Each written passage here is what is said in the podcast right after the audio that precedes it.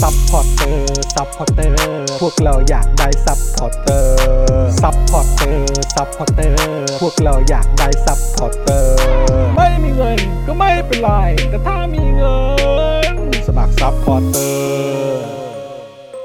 ซัพพอร์เตอร์ ซัพพอร์เตอร์ พวกเราอยากได้ซัพพอร์เตอร์ ซัพพอร์เตอร์ ซัพพอร์เตอร์ พวกเราอยากได้ซัพพอร์เตอร์ กดง่ายง่ายๆแค่กดจอยด้านล่าง หรือว่ากด subscribe ไปด้วยสมัครกันหน่อย ซัพพอร์เตอร์ ซัพพอร์เตอร์ พวกเราอยากได้ซัพพอร์เตอร์ ซัพพอร์เตอร์ ซัพพอร์เตอร์ พวกเราอยากได้ซัพพอร์เตอร์ ซัพพอร์เตอร์ ซัพพอร์เตอร์ พวกเราอยากได้ซัพพอร์เตอร์ ซัพพอร์เตอร์ ซัพพอร์เตอร์ พวกเราอยากได้ซัพพอร์เตอร์ ซัพพอร์เตอร์ เมมเบอร์ชีพสมัครซัพพอร์เตอร์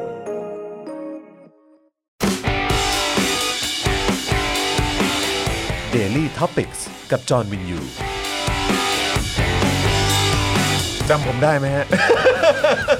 มึงก็จรไงครับ นึกว่านึกว่าพอถอดแว่นปุ๊บแล้วจำไม่ได้ เลย เออครับผมนะอ่ะต้อนรับคุณผู้ชมนะครับ กล้องไหนเนี่ยอ่ะอยู่นี่ครับอ่ะ ครับ ต้อนรับคุณผู้ชมนะครับ เข้าสู่ Daily Topics นะครับ ประจำวันที่ 16 ธันวาคม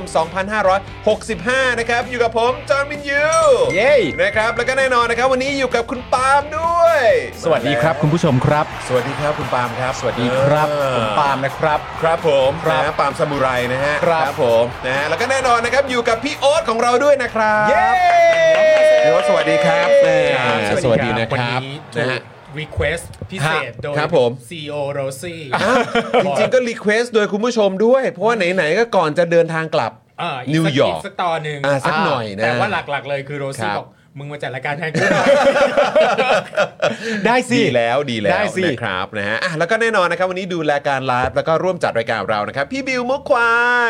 สวัสดีครับ สวัสดีครับ สวัสดีครับบิวครับ ครับ สวัสดี บิวครับ คุณผู้ชมทุกท่านด้วยพี่โอ๊ตเดี๋ยววันนี้พี่โอ๊ตจะต้องทายผลบอลเหมือนเดิมนะ อุ๊ย เออวันไหน ยังไม่เตรียมตัว เตะ เลย เตะ ว่า เตะ จะ วันอาทิตย์ใช่ไหม เตะวันอาทิตย์ เออ แล้วก็แต่ว่าในครั้งเนี้ยพี่โอ๊ตจะต้องทายด้วยฐานความคิดอื่นละ โอ้โห อ่า ได้ได้ อ่า เดี๋ยวเดี๋ยว อาเดี๋ยวตลอดแล้วระยะเวลาของรายการพี่โอ๊ตคิดไปเรื่อย อ่ะ ๆว่าจะใช้ฐานไหนในการทำนายดี เริ่มยาก เริ่มยาก ตอนตอนตอนคราวที่เราใช้ฐานไหนฮะ ฐานเอ่อ ฐาน ที่ว่า เอ่อ เอ่อประเทศไหนผ่านกฎหมายสมรสเท่าเทียมก่อนกัน ใช่ผลปรากฏว่าบันไลนะผิดไปเยอะมากรู้สึกว่า track มัน record วัดกัน แย่ ไม่ได้ใช่ไหมมันวัดกันไม่ได้ ถ้าถ้า เออ เป็นคนเลวแล้วเล่นการพนันก็คือเจ๊งแต่ทีนี้เราเป็นคนดีก็เลย ก็เลยสบายๆ นี่จริง ๆ แล้วเขาไปในเส้นทางของการเป็นคนมีความรู้ด้วยนะ ใช่ เออคนที่รอบรู้ข่าวข่าวสารรอบตัว มอบมอบ นะฮะ ความรู้ไง แต่มันไม่สามารถทำให้เราแบบว่าแบบเอ่อเอาชนะ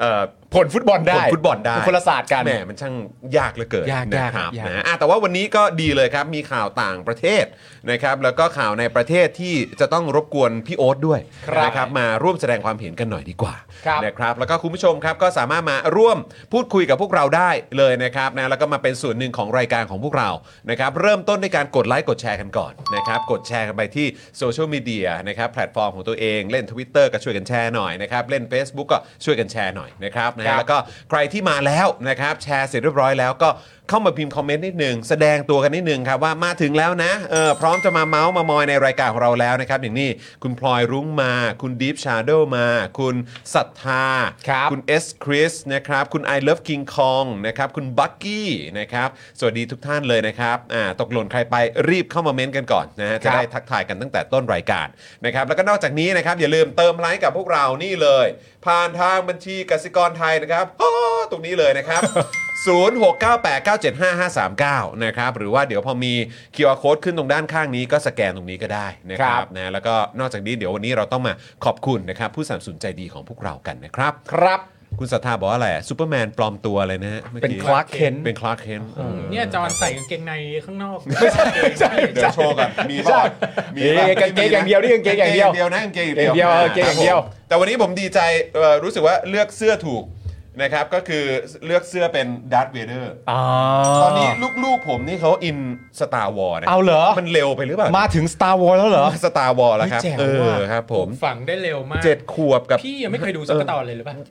เออ เคยไปงานปาร์ตี้งานหนึ่งเว้ยของฝรั่งตอนนั้นตอนเรียน อ่า หนังสือเลยนะเขา ครับ อกเขาบอกว่าเขาก็มีแบบว่าอ่าจัดให้เราแบบว่าหาเรื่องคุยกันตอนแรก อ่า ใช่ไหม ครับ แบบว่าเขาเรียกอะไรไอซ์เบรกเกอร์ เออ แล้วก็ เออ เออเออให้ให้ทุกคนบอกตัว favorite character ของ Star Wars โอ้ กูไม่เคยดูจะทำยังไงไม่รู้ตัวไหน แล้วยังไงแล้วผ่านมาไปได้ด้วยอะไร ก็บอกไม่เคยดูแล้วทุกคนไม่แบบโอ้โหนี่มาจากประเทศอะไร วายตายแล้ ไม่ ว แต่ประเด็นคือว่าเอ่อถ้าเกิดว่าผมโดนโจทย์เนี้ย เออ อ2 ปีที่แล้วอะ เออ ผมก็เป็นเหมือนพี่โอ๊ตนะ ไม่เคยดูเหมือนกัน ไม่เคยดู เอาคุณเคยดูเหรอ ผมจเคริ ย งไหมนี่ ใช่ ผมเคยดูแค่ภาค คุณผ่าน ที่ ชีวิตมาได้ยังไงเนี่ย ก็ผ่านมาเพราะมึง ถามทำไมวะ ก็เตะบอลด้วยกันมา โง นี่ ง เพื่อน เลยอ่ะมึงไม่ ไม่ผมไม่เคยดู มัน ผม เป็นเหมือนแบบสัญลักษณ์ของความ pop culture ในยุคหนึ่งเลยนะเว้ย ผมเคยดูภาค เออ ที่ ใช่ไหม ภาคที่มันมันมาเขาเรียกว่าอะไรมันมาทำใหม่ อันไหนอ่ะ ที่ที่เป็นอนาคินอ่ะ อ๋อ ก็ อ๋อ ก็คือหมายความว่าเป็นเซตหลังแล้ว อ่ะเป็นเซตหลัง อ่าโเค แล้วก็ดู โเค อันนั้นอ่ะไปแค่อันเดียว อ๋อ แล้วหลังจากนั้นก็ไม่ได้ดูต่อในเซตนั้นด้วย อ่าโอเค แต่ว่าเราพอไอตัว Star Wars อันอันที่แบบหายไปนานๆแล้วมาทำใหม่อีกทีหนึงครั้งแรกอ่ะ เจเจอับรัม แล้วมันมันโด่งดังมาก อืม ก็เลยบอกกับคุณไทนี่ว่า ต้อง อยาก ดู ดู แล้ว อั แห น ละ ใหม่เนี้ย อ่า เพราะฉะนั้นอยากดูอันใหม่เนี้ยก็เลยแบบว่าตั้งไปเลยว่าในช่วงอาทิตย์นี้เราจะดูตั้งแต่ภาคที่มันควรจะเป็นไล่ไปเรื่อยๆ เออ เรื่อยๆอะไรอย่างเงี้ยก็คือเพิ่งเกิดขึ้นเมื่อสองปีที่แล้ว โอ้โห ก่อนหน้านั้นก็ไม่เคยดูเหมือนกัน พี่โอตทำทำบ่อยไหม กับการดูอะไรที่แบบ เหมือนเขาเรียกอะไร ดูเป็นเซตดูแบบ เอ้ยฉันจะ binge watching เออ อะไรอย่างเงี้ย ใช่ เออ ทำเพราะว่าเมื่อต้นปีนะไม่มีอะไรทำไม่ว่าโควิดใช่ไหมกัก ฮะ ตัวก็ อืม ไม่เคยดูแฮร์รี่พอตเต อร์ ก็ตอนก็เลย มันต้องมี จั มั ด นต้องมี การแฮร์รี่พอตเตอร์ไป 8 ตอน โอ้โห Lord of the Rings สาม อ่า ตอน เชฟ อ่า The Matrix สามตอนนี่คือไม่เคยดูนะ แล้วก็แบทแมนภาคใหม่ๆอ่ะ เออ ทั้งหมด ทั้งหมดเลย เมนอะไรเงี้ยดูหมดเลย โอ้โห นี่มันเป็นเป็นช่วงเวลาแห่งความสุขนะฮะ ฮะ ถึงว่าช่วงนั้น ไม่ พี่โอ๊ตปล่อย แอบ พลังเยอะมาก แอบทรมานนิดนึง เอาทรมาน เลยเหรอ ไม่ได้รู้สึกว่าสนุกขนาดนั้น รู้ เอา สึ เหร ก อ แฮร์รี่พอตเตอร์สนุกสุดที่ อ่า เห เหร ลื อ ออ๋อแล้วก็แบทแมนพวกดักไนพวกอะไรเงี้ยครับรู้สึกมันเป็นหนังโจ๊กเกอร์อะไรเงี้ย อ่า รู้สึกเป็นหนังมากกว่า โอเค แต่ไอ้พวก เออ พูดได้ไหมเนี่ย อ่ะได้สิ ได้ พวกมาพวกพวกดีซีอะไรเงี้ยพี่ไมี มันการ์ตูนการ์ตูน โอเค ใช่ไหม โอเคโอเค เออ มันไม่ใช่ นะค ว่า รับ เสนการ์ตูนการ์ตูนหรอกพล็อต เออ มันเดาออกไปหมดอะ อ๋อ อ่ะโอเคโอเคเข้าใจ โอ เข้าใจ เคโอเคเข้าใจเข้าใจนะ เข้า ค ใจ รับเออดีดีดีดีนะเดี๋ยววันหลังเราต้องมาคุยเรื่องนี้กันบ้างนะครับ พี่โอ๊ต ดู เคยวิเคราะห์ไหมว่าแบบว่าเวลาแบบว่าทำไมเราถึงไม่ได้ดู Star Wars สักภาคทำไมเราถึงไม่ได้ดูแฮร์รี่พอตเตอร์สักภาคทำไมเราถึงพลาดแบทแมนทั้งหมด หมายถึงตัวพี่เหรอ ตัวพี่โอ๊ตอ่ะมันคือช่วงเวลาอะไรอยู่นะ ชบ ตอนนั้น ดูดราม่าไงง่ายนิดเดียว ไม่ได้ อ๋อ ไ มันก็คือจองร่าของ เออ ของหนังนั้นๆ ใช่เราชอบดูหนังที่มันเขียนบทดี เออ ๆ ไม่จำเป็นต้องมีใส่ไม่ต้องมีแบบว่า Effect เอฟเฟกต์ เอออะไรทั้งสิ้น special effects อะไร ผมขอทายอย่างโจ่งแจ้งเลยว่าพี่โอ๊ตไม่เคยดูฟาสใช่ไหมฮะ The Fast and the The Fast and Furious Fast and Furious อะ ออ เคยไหม ก็เนี่ยพอดูเซตนี้เสร็จแล้วมีคนมาแนะนำให้ดู Iron Man กับ Fast and Furious เออ เอาวันหนังมนุษย์ต่างดาวตาชนกันอะไรอย่างเงี้ยแบบว่า ตุ๊กตุน ผ ตุ๊ ม ก นึ ตาก อะไร ว่า เงี้ยถ้า พี่อเราดู ยาก มัน จะ ตอน ดู เด็ก แบบชายร่างยักษ์ อ่า หนอกใหญ่ ขับรถ ๆ เออ ขับรถแบบเยอะๆ เอาตรงๆนะใน ฮ ที่สุดมันก็คือ ครับ ดูคนตีกันป่ะ ใช่ ครับ ถูกต้องครับ ดูคนตีกันแล้วเราไม่ได้ enjoy ตรงนั้น ขับรถแข่งกันก็ได้ ขับรถแข่ง นั่นแห กั ละ น ดูความชิบหายของมนุษยชาติอะไรอย่างเงี้ยเราก็ดูแบบดูจบแล้วก็โอ้ย the humanity ทำไมมันเลวร้ายอย่างนี้ตีไปตีกันมาอะไรอย่างเงี้ย แล้วแล้วอันนี้คือแค่เรื่องเฉพาะคนกลุ่มกลุ่มเดียวนะ อ๋อ ส่วนประเทศนี้แม่งก็เอ้ยส่วนโลกนี้ก็มีมีประชากรตอนนี้เท่าไหร่แล้วแป เจ็ ด ดพันล้านแปดพันล้าน แปดพันล้านแล้วฮะ โอ้ย แปดพันล้านแล้วครับ เออนะครับอื้อหือคือแบบว่าแล้วนี่คือเฉพาะคนกลุ่มกลุ่มเดียวสามารถสร้างความชิบหายได้ขนาดนั้นลองคิดดูว่าถ้ามันมียิ่งกว่าเหนือกว่ามันจะขนาดไหน เออ ครับผมนะฮะเคยเปิดดู Star Wars ดูแป๊บเดียว ไม่ดูต่ออ้าวเหรอ อ้าว โอ้ ทำไม ไม่ใช่ อะ แนวเหรอคุณจูน เออแต่มันมีแนว ครั นะ บ มันมีแนว เออหลายคน ไม่ นะ คุณไปดูภาคแรกด้วยหรือเปล่ามันถึงได้แบบว่ามันโปรโบไปแล้ว อ่า ตอนที่มันออกมาตอนแรกนะไม่ใช่ว่าเราไม่รู้นะ อ่า เราเข้าใจความสำคัญของ ครั Star บผม Wars ถูก อคย่างรับผม แต่มันมีบางอย่างที่มันปิด เหมือนแบบเราไม่อยากดูอ่ะ เออ เออบางบางทีมันดังจนเกินไปจนเราลำคาญอ่ะ ครับ อ่า คือต้องเข้าใจว่ามันไม่ใช่แค่หนังอย่างเดียวมันคือปรากฏการณ์ทางสังคม อ่า อ่า ใช่ แล้วมันมี ใช่ ทุก ใช่ อย่างตุ๊กตุนตุ๊กตาอะไรเต็มไปหมดอะไรอย่างเงี้ย อ่า จนเรารู้สึกไม่ไม่อยากดูอ่ะตอนนั้นเรา อ่า จะไปดูอีทีมากกว่า เออเออ อ่า รู้สึกว่า อ๋ออี อี ก ที ฟิล เราชอบ หนึ่ง อีทีมากกว่า อ่า เออเออเ คือ ET มันมีเด็กไงแล้วตอนนั้ คน รับ พี่เด็ก พี่รู้สึกว่าเรา identify กับพวกเด็กใน อ่า ET ได้ในขณะที่ Star Wars มันดูเป็นอะไรที่แบบตุ๊กตุนตุ๊กตาแล้วก็ ตัวขนขนๆอะไรอย่างเงี้ย อ่า ตัวคนคนๆ แต่ไม่ใช่เรื่องแปลกนะ อย่างอย่าง ใช่ อย่างแม่ผมอย่างเงี้ย เออเออ ถ้าจะให้ไปดูหนังพวกประเภทแบบอัควาแมน เออเออเออ แบบโดดน้ำตัวใหญ่แทงกัน เออ อะไรอย่างเงี้ย เออเออ ก็ต้องบิวนาน เอ นะ ออ๋อต้องบิ้วนาน ต้องบิวนาน ถึงจะยอมไปดู เพราะว่าในความเป็นจริงแล้วเนี่ยมันไม่มันไม่ใช่สไตล์หนังที่เขาชื่นชอบ อ่านึ นี่ออกไหม ไม่ เขา ถ้าพล็อตมันดีเราก็ดูหรอก เรามีความรู้สึกว่าพล็อตมันบางทีมันไม่มีอะไรลึกไปกว่าการตีกันอ่ะ คิดว่าเดาได้ใช่ทำมาไหม อา เออ ทำอย่างเงี้ย เออ อ อย่าง อย่างล่าสุดปีเนี้ยเดี๋ยวดูหนังที่มิเชลโยเล่นอ่ะ อ่า everything everything everywhere all at อ่า once โอเคโอเค เป็นหนังไซไฟที่ดูสนุก ใช่ มาก ใช่ แบบลึกมาก ใช่ เรารู้สึกว่า ใช่ แบบนี่ ดี คือแบบ ดี หนึ่งในหนังที่ดีที่สุดที่เคยดูมาเลย อ่า แล้วอันนั้นก็คือรู้สึกว่า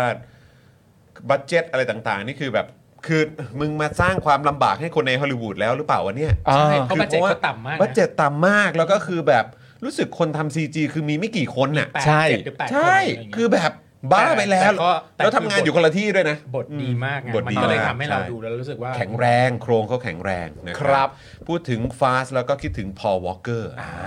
เฮ้ยเดี๋ยวขอเล่าอีกนิดนึงได้ไหม ได้สิครับ คือพี่ก็ไม่เคยดูไอ้พวกแฟรนไชส์เรื่อง Mission Impossible ฮะ แล้วมีอยู่ครั้งหนึ่งต้องไปสัมภาษณ์ดาราเรื่องใน Mission Impossible ฮะ ก็ต้องมานั่งไล่ดูหมดเลยอะ ตอนนั้นสัมภาษณ์ใครฮะ สัมภาษณ์ Jeremy เจ ปะ อร์มี่ อ๋อ พบว่าน่าเบื่อมาก คือแบบ หมายถึงหนัง หนังน่าเบื่อมาก มิชชั่นอิมพอสิเบิลน่าเบื่อมากเหร น่า อ เบื่อมากอะดูแล้วแบบว่า โอ้โหพี่ต้องพี่ต้องดูประมาณไหนเนี่ยถึงจะตื่นเต้นเนี่ย มันไม่ตื่นเต้นนะสำหรับ จริง พี่ เหรอ ะ โอ้โหนี่ อ๋อ เขาอุตส่าห์แบบปีน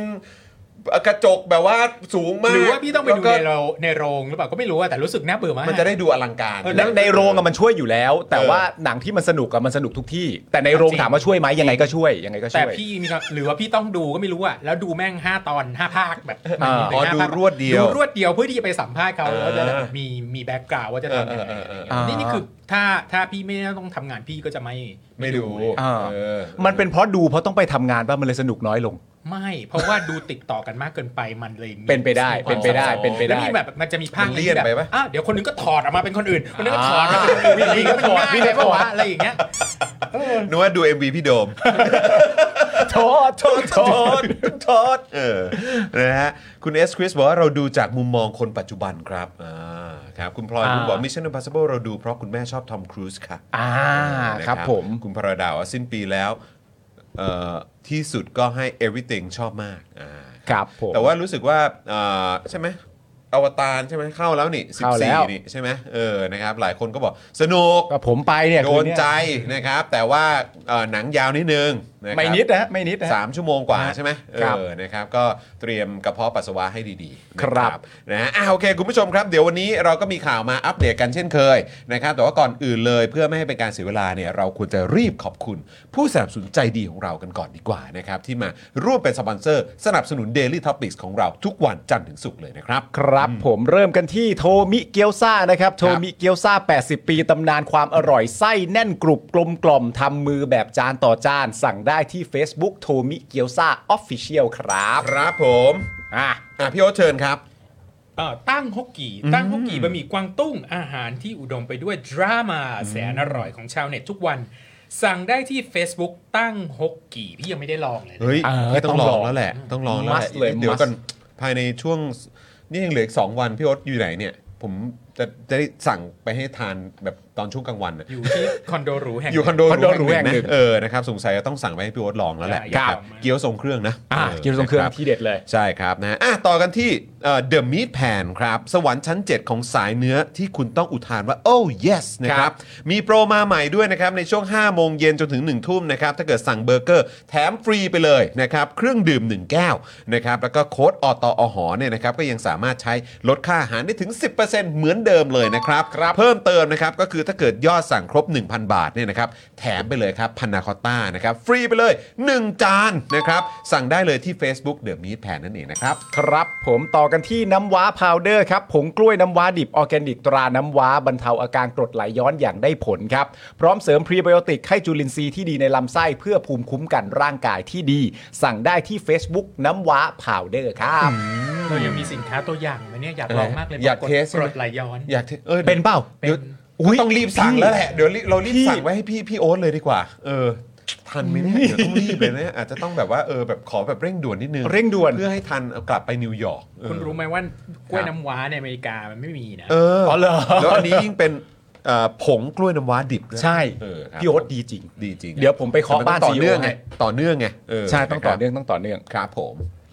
อ่ะเชิญครับพี่โอ๊ตครับ XP Pen หน่อยครับพี่ XP Pen เมาส์ปากการะดับโปร เขียนลื่น คมชัดทุกเส้น เก็บครบทุกรายละเอียดในราคาเริ่มต้นไม่ถึงพัน ฮะ ดูข้อมูลเพิ่มเติมได้ที่เพจ X Pen Thailand ครับ อ่า ผม นะครับคลิกกันเข้าไปได้นะครับที่ XP Pen Thailand นั่นเองนะครับ ครับ นะฮะแล้วก็แน่นอนนะครับ จมูกพัง เบี้ยว ทะลุระเบิดมาจากไหนครับ ก็มาให้คุณหมอเช่แก้ให้ในบททุกรูปแบบเลยนะครับเขาคือคนที่โรงพยาบาลทั่วไทยครับ โยนงานยากเนี่ยนะครับ มาให้แก้เสมอเลย รู้กันเฉพาะคนในวงการนะครับ เทพจริง เรื่องงานซ่อมจมูกพังเนี่ยต้องคุณหมอท่านนี้เลย ครับ ณหมอเชษฐ์นั่นเองนะครับ จากจินตรักษณ์คลินิกนะครับ สอบถามได้เลยนะครับที่ Facebook จินตรักษณ์คลินิกนั่นเองนะครับ ครับ ด้านนนี้เลย ผม นี่ครับ ต่อกันที่ Protect Screen นะครับ สร้างพื้นที่บ้านคุณให้ปลอดฝุ่น PM 2.5 ด้วย Protect Screen ครับ มุ้งลวดยุคใหม่นะครับ กันได้ทั้งยุงอ่ายุงและฝุ่น PM 2.5 เจ้าแรกและเจ้าเดียวในประเทศไทยครับ ผลิตจากเยื่อนาโนไฟเบอร์คุณภาพสูงครับทำให้ตลอดการใช้งานไม่เกิดสนิม ที่สำคัญครับเพียงแจ้งโค้ด SPD10 รับส่วนลดไปเลย 10%ครับ สอบถามข้อมูลเพิ่มเติมได้ที่ Facebook Protect Screen ครับ หรือว่า Line ID at @ps 2 2 8 8หรือโทรไปสอบถามรายละเอียดได้นะครับ ที่ 02028 2288 ครับ ครับผมครับพี่โอ๊ตครับเฟรนชิกนะฮะ Friendship น้ำพริกหนังไก่ เกรดพรีเมียม รสชาติจัดจ้าน ถึงเครื่องถึงใจ ครับ สั่งทางไลน์ที่ Friendship ครับผ ส่ง ม ฟรีทุกบ้าน ใช่แล้ว พี่โอ๊ตได้ชิมแล้วใช่ไหม ชิมแล้ว เออ ชิมแล้วชิมแล้ว รู้สึกกินแล้วรู้สึกผิดมากแต่ว่า ทำไมอะ ความอร่อยคนเดียวหมดเลยอะแบบว่าคนเดียว ซัดทีเดียวหมดเลยนะก็เหมือนพ่อหมอไงเท อ่า เททั้งห่อเอาไปทำเป็นผัดมาม่า เอาไปผัดกับบะหมี่กึ่งสำเร็จรูปดีไหม โคตร ได้ โหดเออ ทั้งห่อเลยไหม เออ ทั้งห่อเลยด้วยอ่ะเออนะครับอ่ะแล้วก็แน่นอนนะครับนี่เลยมีติ้งแห่งปีนะครับที่อยากให้ไปเจอแล้วก็ไปอยู่ใกล้ชิดกันนะครับกับคุณนายปลาดิบนั่นเองนะครับเพจคุณนายปลาดิบนะครับเพจมันมันๆสไตล์แม่บ้านญี่ปุ่นตัวจริงนะครับไปติดตามไว้เลยนะครับที่สำคัญนะครับคริสต์มาสนี้นะครับคุณนายปลาดิบเนี่ยก็มีของขวัญนะครับให้กับแฟนๆทุกคนกับการเอ่อพบกันในแฟนมีตที่ไทยนั่นเองนะครับซึ่ง ครับ มา กันแบบจุใจ 2 วันเลยนะครับ วันแรกครับ 25 ธันวาคมนะครับ เป็นแฟนมิทติ้งที่โรงแรมฟูรามาเอ็กซ์คลูซีฟอโศกครับ บ่าย 3 จนถึง 1 ทุ่มมาเจอกันเอาให้อิ่ม ๆ กันไปเลยนะครับ แล้วก็ต่อเนื่องวันที่ 2 ครับ วันที่ 26 ธันวาคมนะครับ พบกับทอล์กโชว์มัน ๆ นะครับ ที่ Advance Cafe นะครับ 4 โมงเย็นจนถึง 6 โมงเย็นครับ ทั้ง 2 วันย้ำไว้ตรงนี้เลยว่าไม่มีค่าใช้จ่ายใด ๆ ทั้งสิ้นเลยนะครับ ฟรีตลอดงานนะครับ ใครอยากจะเมาส์มอยกับคุณนายประดิษฐ์นะครับ ห้ามพลาดด้วยประการทั้งปวงนะครับ ครับผม นะฮะ ไปเจอกันได้นะฮะเขา ใช่ ไม่ได้มาอยู่ที่ไทยบ่อยๆอะนะ โอ้ยนานๆจะกลับมาทีนะ นะครับปกติก็ใช้ชีวิตที่ญี่ปุ่นนะ ต้องเป็นแบ ครับ บ โอกาสพิเศษไง ใช่ ไหมเออนะครับ ต่อกันที่ Oasis Coffee ครับ ไหนดูซิ เฮ้ย นี่พรีเซนเตอร์ Presenter พ เขา รีเซนเตอร์ พรีเซนเตอร์คนนี้เขา นี่ทันทันสมัยคือรู้เลยว่าอยู่ใน อยู่ ยุ ใน คโควิด นี่นี่มัน ยู่ ค ใยุ อน โวิด เฟิร์ม ะ คอนเฟิร์มเอ่อทฤษฎีของพี่นะว่าคนปิด ฮะ ปิดหน้าไปครึ่งหนึ่งเนี่ย ครับผม แล้วจะดูหล่อขึ้นไปห้าสิบเท่า ดูทรงผมอ่ะทำ มัน ให้ ทำให้เรา นึกถึงแบบ ลุ้นอ่ะ นึกว่าอันนั้นเออพี่วอยหรือเปล่าฮะ พี่ บอย เจียบอยเหรอ โอ้โห ทรง เจีย ผม บ แบ อย บ ด้วย ว่าใช่อ่ะ อ่า จริงๆนะ ในสิ่งที่จอห์นพูดผมก็ขอโทษพี่บอยด้วย เอ้ย นะครับ โอ้โหได้อยู่ ม่ตั้งใจจริงๆ เอ นะฮะ อจริงๆไม่คือสีผมกับทรงผมอะมันทำให้นึกถึงแบบเนอะ ผมคุณรู้สึกไหมว่าสิ่งที่ แล้ ผ ว ม ก็ ทำอยู่เนี่ย มันเป็นปรากฏการณ์ หรือแบบอารมณ์ X Venture ดูเป็นวัยรุ่นดูเป็นวัยรุ่น เออ อ่าโอเค รับผม Oasis Coffee นะครับ Oasis Coffee ร้านกาแฟ 24 ชั่วโมงสไตล์ยุโรปนะครับ พร้อมตกแต่งร้านต้อนรับคริสต์มาสแบบจัดเต็มเลยครับ ห้ามพลาดนะครับ ไปจิบกาแฟหอมๆ พร้อมเสพบรรยากาศสุดเฟสทีฟได้นะครับ ที่สาขาห้วยขวาง และรางน้ำตลอด 24 ชั่วโมงเลยนะครับ ดูรายละเอียดเพิ่มเติมได้ที่ Facebook Oasis Coffee TH ครับ ครับผม อ่า นะฮะอ่ะและแน่นอนนะครับสำหรับพื้นที่โฆษณาของเราเนี่ยก็ยังมีว่างอยู่นะครับให้คุณผู้ชมนะครับหรือว่าเจ้าของธุรกิจจะขนาดใหญ่จะ SME นะครับนะหรือว่าอยากจะโปรโมทเอ่องานของตัวเองเนี่ยนะครับก็สามารถมา ใช้พื้นที่ตรงนี้ได้นะครับ ราคาเพียง 999 บาทเท่านั้นนะครับอันนี้ต่อวันนะนะครับ แล้วก็ถ้าเกิดว่าอยากจะสนับสนุนกันแบบรายเดือนรายสัปดาห์นะครับ ต่อเนื่องกันยาวๆเป็นปีเลยก็ได้นะครับ เราก็จะมีส่วนลดให้ด้วย ยังไงก็สามารถโทรเข้ามาได้เลยที่เบอร์นี้นะครับ 0858275918 นั่นเองนะครับส่วนด้านล่างนี้นะครับ สแกน QR Code ได้สำหรับเลขบัญชีนะฮะธนาคารกสิกรไทย 0698975539 นั่นเอง ถ้าคุณอยากจะสนับสนุนสปอคดักทีวีนะครับ ครับผ นะ ม ฮะอ่ะคุณผู้ชมครับวันนี้ข่าวที่เราจะมาคุยกันเราควรจะหยอดหัวข้อก่อนไหม ได้เลย หยอดหัวข้อก่อนละกันนะครับ มีความคืบหน้านะครับสำหรับประเด็น รอดอไตวายเฉียบพลันระหว่างฝึก ครับผม ยังไม่จบ ฮะ ยังไม่จบแล้วก็ดูทรงแล้วเหมือนว่ามีน้องๆหลายคนเนี่ยยังคงอยู่ในโรงพยาบาลอยู่ ใช่ครับ ยังไม่ออกนะครับ ฮะ เพราะฉะนั้นคืออาการคือไม่ได้เบานะครับ ใช่ครับ นะฮะรวมถึงสำนักข่าว Express ครับ รายงานคำเตือนนักท่องเที่ยวเผชิญสารพัดกลโกงเมื่อมาเที่ยวประเทศไทยครับ โถ นะฮะ เอ็กซ์เพรสเอ้ย ก็คือช่วงนี้ที่เราแบบกำลังคาดหวังกันอยู่นะครับว่าเฮ้ยการท่องเที่ยวเนี่ยคือสิ่งที่จะมากอบกู้เศรษฐกิจไทย ใช่ เพราะมันก็เป็นสิ่งเดียว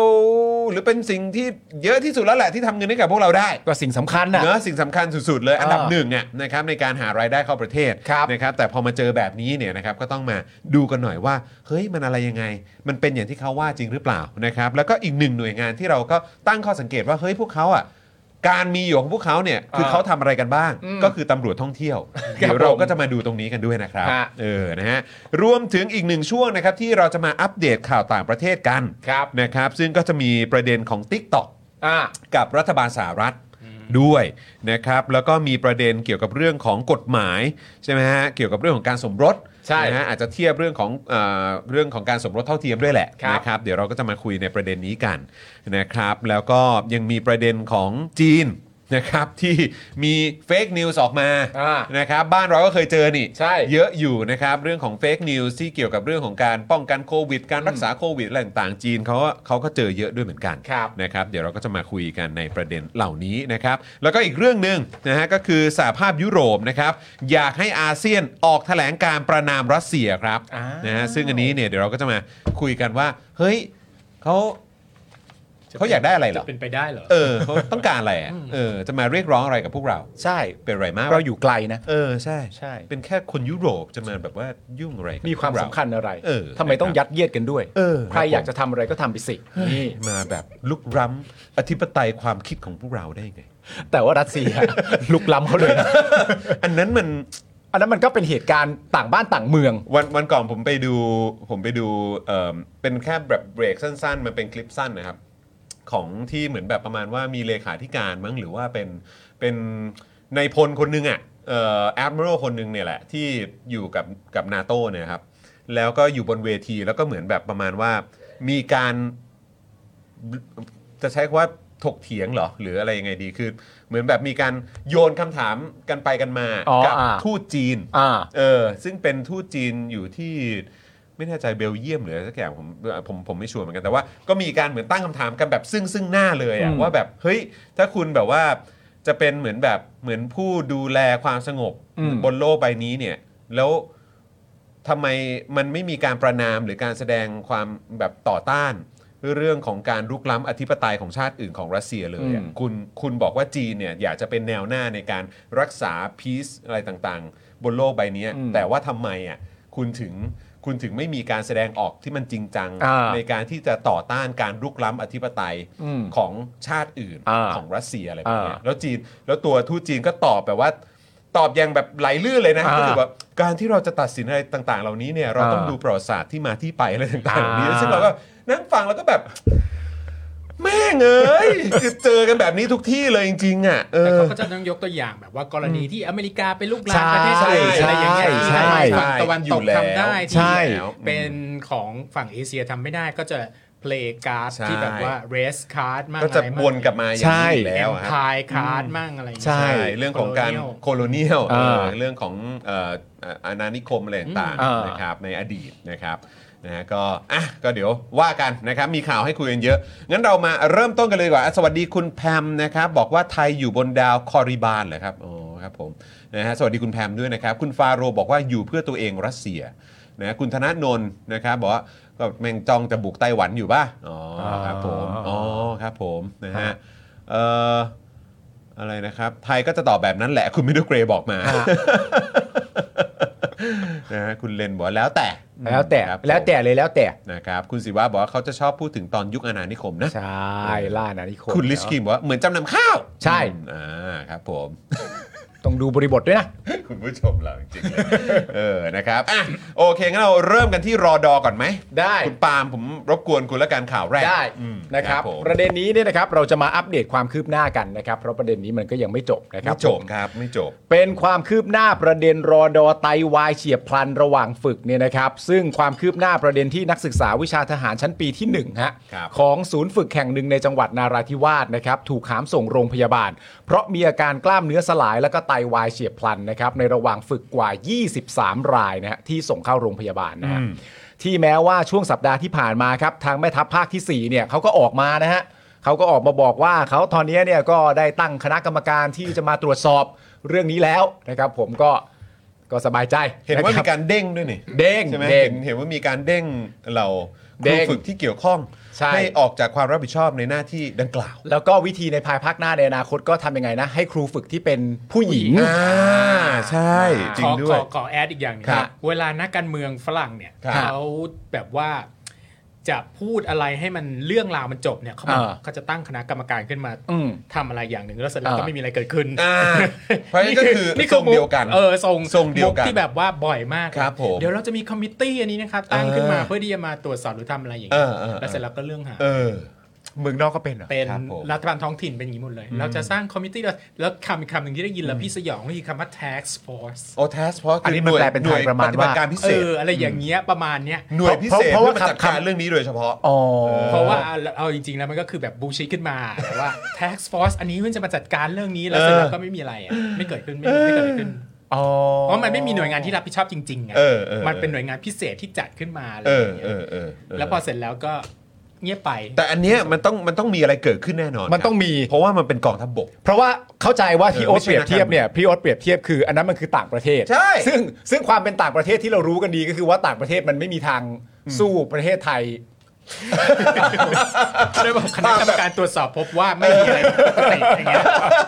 ทุกอย่างโอเค อันนั้นมันต่างประเทศต่างประเทศจะตั้งขึ้จามนาม กความมุ่งมั่นตั้งใจ เออ ของบุคลากรกองทัพ ใช่ เออใช่ไหมฮะ ที่เขาทำหน้าที่คุณผู้ชมอย่าไปฟังพี่โอ๊ตนะพี่โอ๊ต เออ เปรียบเทียบกับต่างประเทศ เออ ซึ่งมัน พี่มันแก่พี่มันบิเทอร์อย่างเงี้ยพี่ เขา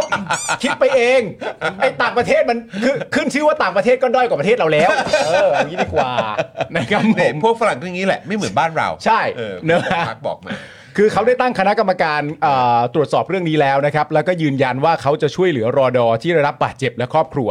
แต่ดูเหมือนว่าสถานการณ์ล่าสุดเนี่ยมันไม่เป็นแบบนั้นแล้วคุณผู้ชมครับ คือนึกว่าเรื่องนี้จะจบแล้วด้วยเหมือนกันนะ ครับ คือเพราะว่าตามสไตล์ของพวกเราก็คือคิดว่าเรื่องพวกนี้พออ่ะก็เหมือนที่พี่โอ๊ตบอกแหละ พอมีบอกว่าจะตั้งคณะกรรมการ แล้วก็เหมือนเรื่องอ่ะเอ่อเด็ก ๆ ทยอยออกจากโรงพยาบาลแล้ว อ่า ก็คิดว่าเออเรื่องนี้ก็สงสัยก็คงจะเงียบไปตามสไตล์แหละ และที่สำคัญยังบอกเราด้วยนะว่าเอ่อพ่อแม่และผู้ปกครองเด็กๆอ่ะสำหรับเด็ก ๆ ที่ออกจากโรงพยาบาลแล้วอ่ะพ่อแม่ผู้ปกครองทุกคนแฮปปี้ อ่าอะไรแบบนี้เราก็นึก เรา ว่าเออสงสัยมันจะจบแน่ เรา ๆ มา ว่ะ พนันกันไหมค่ะ ว่า ไม่พนันกันนะท่าน เออเออ อ่า make a promise กันนะท่านว่าเราจะเราจะเอ่อคอยดูไอ้คณะกรรมการว่าเขาตรวจสอบ ว่ามีผลการตรวจสอบออกมายังไงบ้าง เออเวลามันมีข่าวออกมาอีกที เออ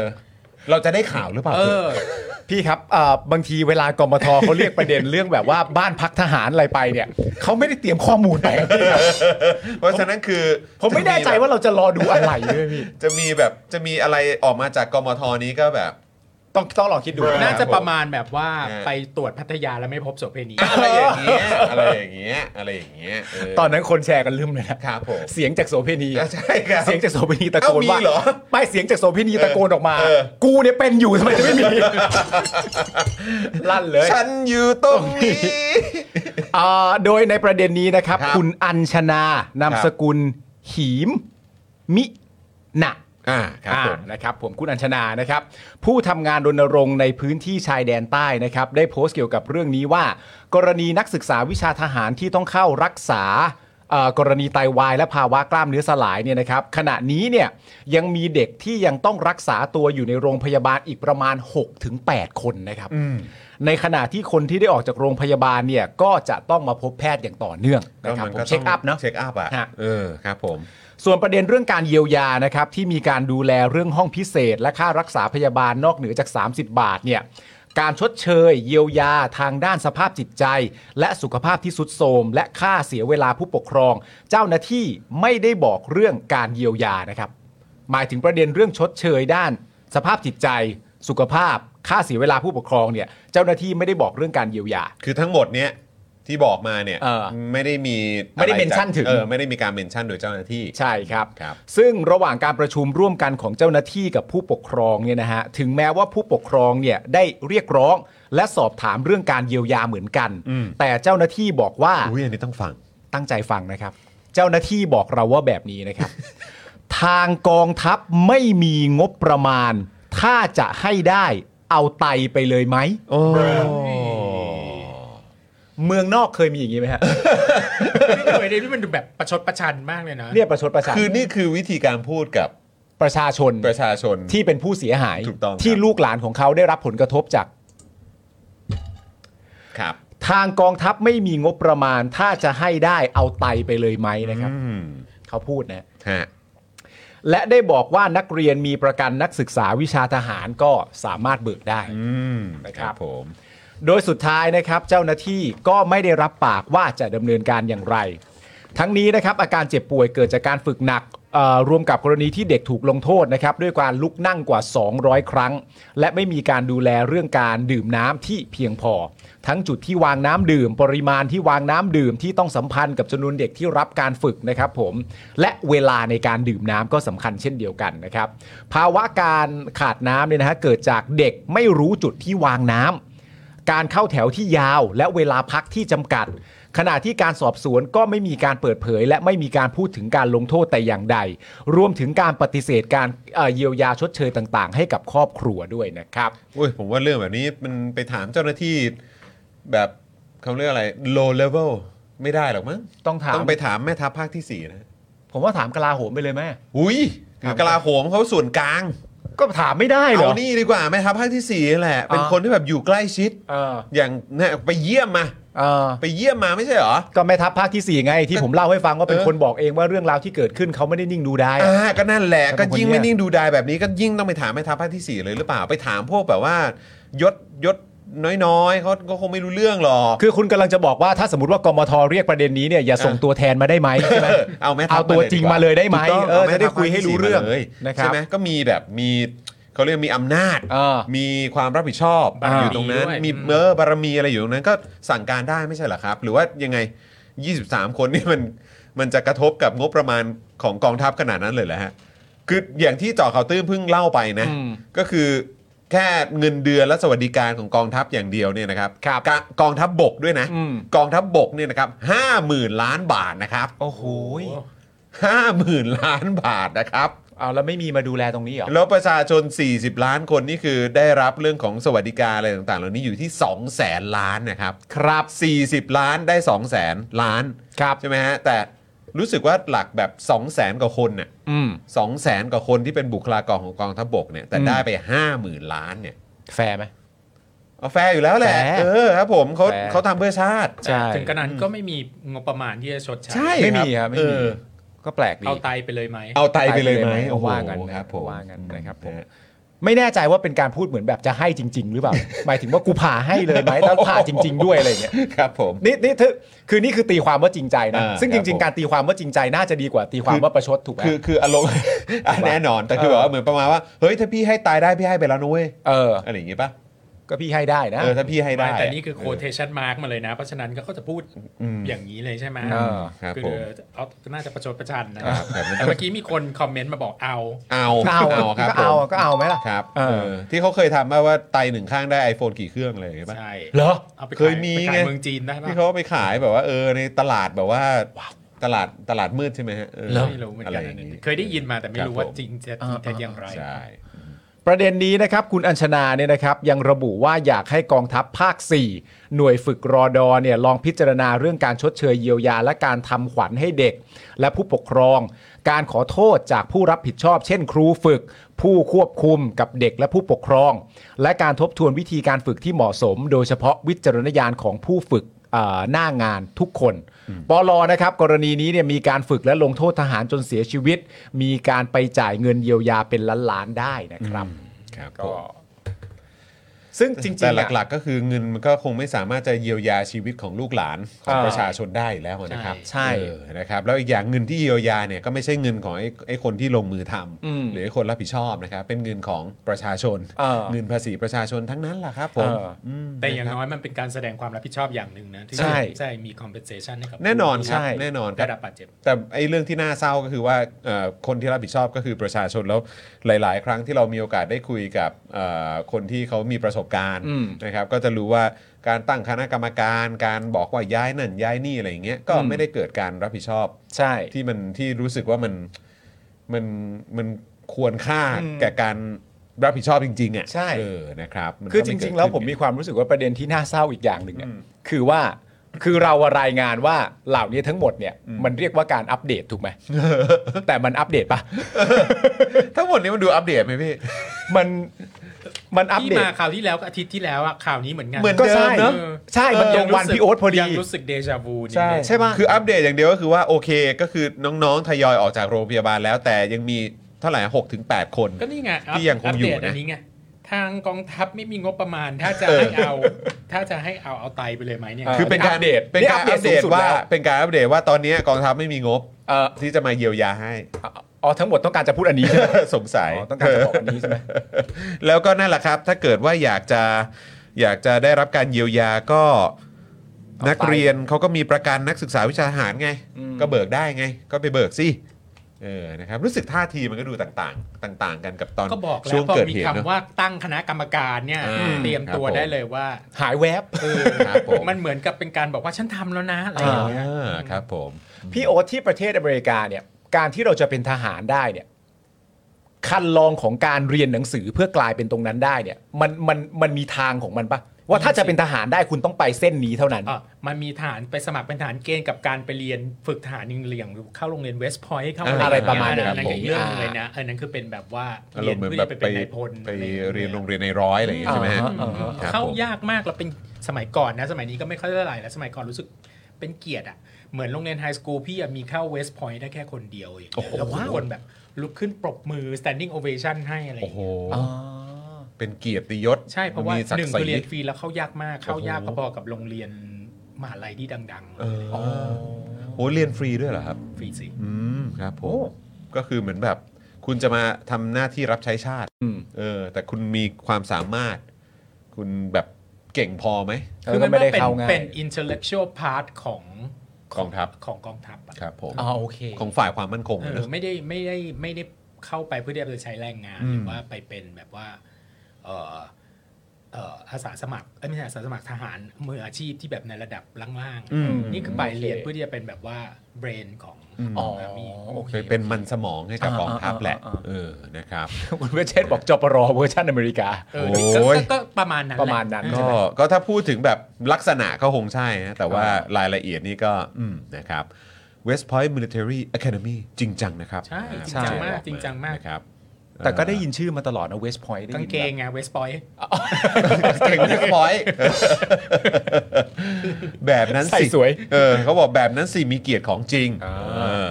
ไทยจ่าย 5 0 0แสนก็เข้าได้แล้ว เฮ้ยอันนี้ที่ที่สอบนี่เปล่า คนละ สอบ ที่นั้นคนละ สอบ คนละหน่วยงาน สอบใช่ไหมสอบเป็นตำรวจใช่ไหม กองอำนวยคุกาณ ร กบอกมานะครับ คุณดีฟชาโดบอกว่าจ่ายหนึ่งล้านขอโพยได้ไหมโอ้ เอ้ยเดี๋ยวคนละองค์กร ค กัน น ละที่กันคนละทวีปแล้วเนี่ย คนละทวีปแล้ว ครับ โถ่ ผม เอ้ย เออนะฮะสุดท้ายเรื่องนี้ก็จะจบที่ไม่มีคนผิดนี่คุณคุณแทนบอกมา คุณแทนคุณแทนนี่ไม่มีความไว้วางใจในคณะกรรมการตรวจสอบเล ไม่ ยใช่ เชื่อ ไหม มั่น เนี่ย เขาตั้งขึ้นมาขนาดนี้แล้วใช่ไหม ใช่ เออท่านท่านท่านแม่ทัพภาคที่สี่ เออ เนี่ยก็ยืนยันเออให้ความสำคัญกับเรื่องนี้ อ่ะถ้าเป็นอย่างเงี้ย ไง ผม ดูดย ถ้าเป็นอย่างเงี้ยผมถามคุณผู้ชมเลย ครับ คุณผู้ชมคิดว่าถ้าคุณผู้ชมไม่ไว้ใจเนี่ยแล้วคุณผู้ชมคิดว่าเขาตั้งขึ้นมาทำไม ผมถามคุณผู้ชมแค่นี้คุณผู้ชมคิดว่าเขาและถ้าคุณผู้ชมไม่ไว้ใจเขาตั้งมันขึ้นมาทำไม เออ นั่นดิ พี่พี่ถามอย่างนี้แหละถ้าเราเป็นนักการเมืองหรือเป็นแบบคนที่ต้องรับผิดชอบอะไร ฮะ ครับ เราจะจะต้องทำยังไงให้ดูเหมือนเราทำงานอ่ะ เออเออเออ เออแล้วก็ต้องตั้งไอ้ ตั้งคณะกรรมการใช่ ใช่ task force อะไรพวกนี้ขึ้นมาให้เหมือน ใช่ แบบว่า เดี๋ยวจะเราจะจัดการแล้วนะครับ เพื่อเป็น ใช่ การที่แบบว่าแก้ปัญหาเฉพาะหน้า คิดว่า อันนี้ เขา เราไม่ได้บอกว่ากรณีนี้เป็นนะแต่ เข้าใจ ส่วนใหญ่อะ คือ เข้าใจ คือคือแค่กำลังคิดอยู่ว่ามันมันเป็นในลักษณะแบบนี้หรือเปล่าคืออย่างช่วงแรกๆอ่ะเวลาเพิ่งเข้ามารับตำแหน่งใหม่ๆอะ เออ เวลาเกิดเหตุการณ์สมมุติว่าเกิดเหตุการณ์อะไรแบบเนี้ยแล้วบอกว่าเออมีการตั้งคณะกรรมการขึ้นมาจริงๆอะ อืม แล้วมีสื่อไปอัปเดตแบบเนี้ยอยู่แบบทุก ๆ สัปดาห์ เออ เออเขาก็คงจะมีความแบบว่ากระตือรือร้นว่าเออตอนนี้เรื่องไปถึงนี้ ใช่ แล้วนะครับ ใช่ ได้คณะกรรมการครบและเอออย่างนี้ เออ ยังไงบ้าง ตอนนี้เริ่มมีการเรียกแบบเขาเรียกว่าอะไรเรียกเรียกพยานเรียกเออเอกสารเรียก เออ ภาพ กล้องวงจรปิดมาอะไรเงี้ย อ่า แต่พอช่วงหลังๆอ่ะพอมันเกิดขึ้นอยู่บ่อยๆอ่ะก็คือ ใช่ แบบว่า สื่ บ อ อก ก็ไม่ไหวสื่อก็ไม่ไหว cover เหมือนกัน ใช่ มีคณะ เรื่อง มี อื่นสำญ มีคณะกรรมการขึ้นมาแล้วอะไรเงี้ยแล้วก็เอาโอเค ปล่อยไว้เป็นเรื่องนี้นะกูไปเรื่องอื่นแล้ว ใช่ อะไรอย่างเงี้ย แต่ว่าเรื่องที่มันเกิดขึ้นในประเทศไทยเนี่ยคือหลาย ๆ ครั้งมันเป็นโอเค เรื่องราวเหล่านี้มันไม่ใช่เรื่องราวในสภา เออ มันเป็นเรื่องราวที่สื่อต้องต้อง แล้วก็ ทำ ท้องถิ่นด้วยไง แล้วก็ท้องถิ่นแล้วก็ เออ ต้องทำงาน แต่ว่าหลาย ๆ ครั้งที่เกิดขึ้นเนี่ยไอการตั้งคณะกรรมการตรวจสอบหรือแม้กระทั่งตัวปปชเองก็ตามเนี่ยเรื่องเหล่านี้มันถูกถามในสภา เออ เพราะฉะนั้นเนี่ยไม่ต้องถึงมือสื่อ เออ ผู้ถูกถามมาตอบได้เลย เออ ในประเด็นนี้ อืม แต่ว่ามันแล้วก็ย้อนกลับมาที่ที่พี่โอ๊ตคิดว่าถ้าเกิดว่าเราเป็นนักการเมืองอะไรต่างๆนานาเนี่ยถ้าเรามีความรู้สึกว่ากูอยากให้ทุกคนรู้ว่ากูเริ่มต้นดำเนินการแล้วเนี่ย กูก็มีความจำเป็นที่จะต้องพูดขึ้นมาว่า เราได้ตั้งคณะกรรมการขึ้นมาตรวจสอบแล้ว แล้วคุณก็จะใช้คำเนี้ย อืม ไปจนวันตายของคุณอ่ะ ใช่ แล้วคุณจะไม่พูดประโยคต่อไปด้วยนะว่า เราได้ตั้งคณะกรรมการตรวจสอบแล้ว และถึงตอนนี้ไม่มีนะ ไม่มีไม่มี อ้และถึงตอนนี้ ไม่ ไม่ มี มีนะ ไม่มี ก็เอาอันเนี้ยก็ใช้กันจนตายเลย ออแล้วอันนี้คือที่หนักกว่าก็คือว่าเออถ้าเทียบอย่างเป็นแบบเหมือนคล้ายๆกมทในรัฐสภาอย่างเงี้ย เออ ไอการติดตามเรื่องราวอะไรต่างๆเหล่านี้คิดว่ามันน่าจะยังไวกว่า อืม แต่ว่าอันเนี้ยดูทรงแล้วก็น่าจะเป็นคณะกรรมการภายในกองทัพเอง ในพื้นที่ตรงนั้นเอง ที่จะตรวจสอบ ที่ เรื่อ จะ ง ตรวจ นี้ สอบเพราะฉะนั้นก็คือแบบว่าอืมพวกเรา สบายใจ อรมณ์แ จัง ไกลปืนเที่ยง โอ้โหไม่ได้ยินเสียงปืนเลย โอ้โหโป้งโอ้โห ก็เขาทำงาน ครับ แล้วจะจะเอาอะไรอีก เออ ใช่ คณะกรรมการขึ้นมาแล้ว เขาตั้งคณะกรรมการตรวจสอบแล้ว ทำงานคุ้มจะตายใช่ไหมเออนะครับคุ้มเงินเดือน 50,000 ล้านนะค ครั รับบ นะฮะอ่ะโอเค คุณผู้ชม คราวนี้เรามาต่อที่เรื่องของการท่องเที่ยวกันมากดีกว่า เอาละฮะ นะครับเรื่องของการท่องเที่ยวครับพี่โอ๊ตอันนี้ผมอยากจะฟังความเห็นของพี่โอ๊ตด้วย พี่โอ๊ตนี่เป็ ะ น ครับว่านักท่องเที่ยวไหม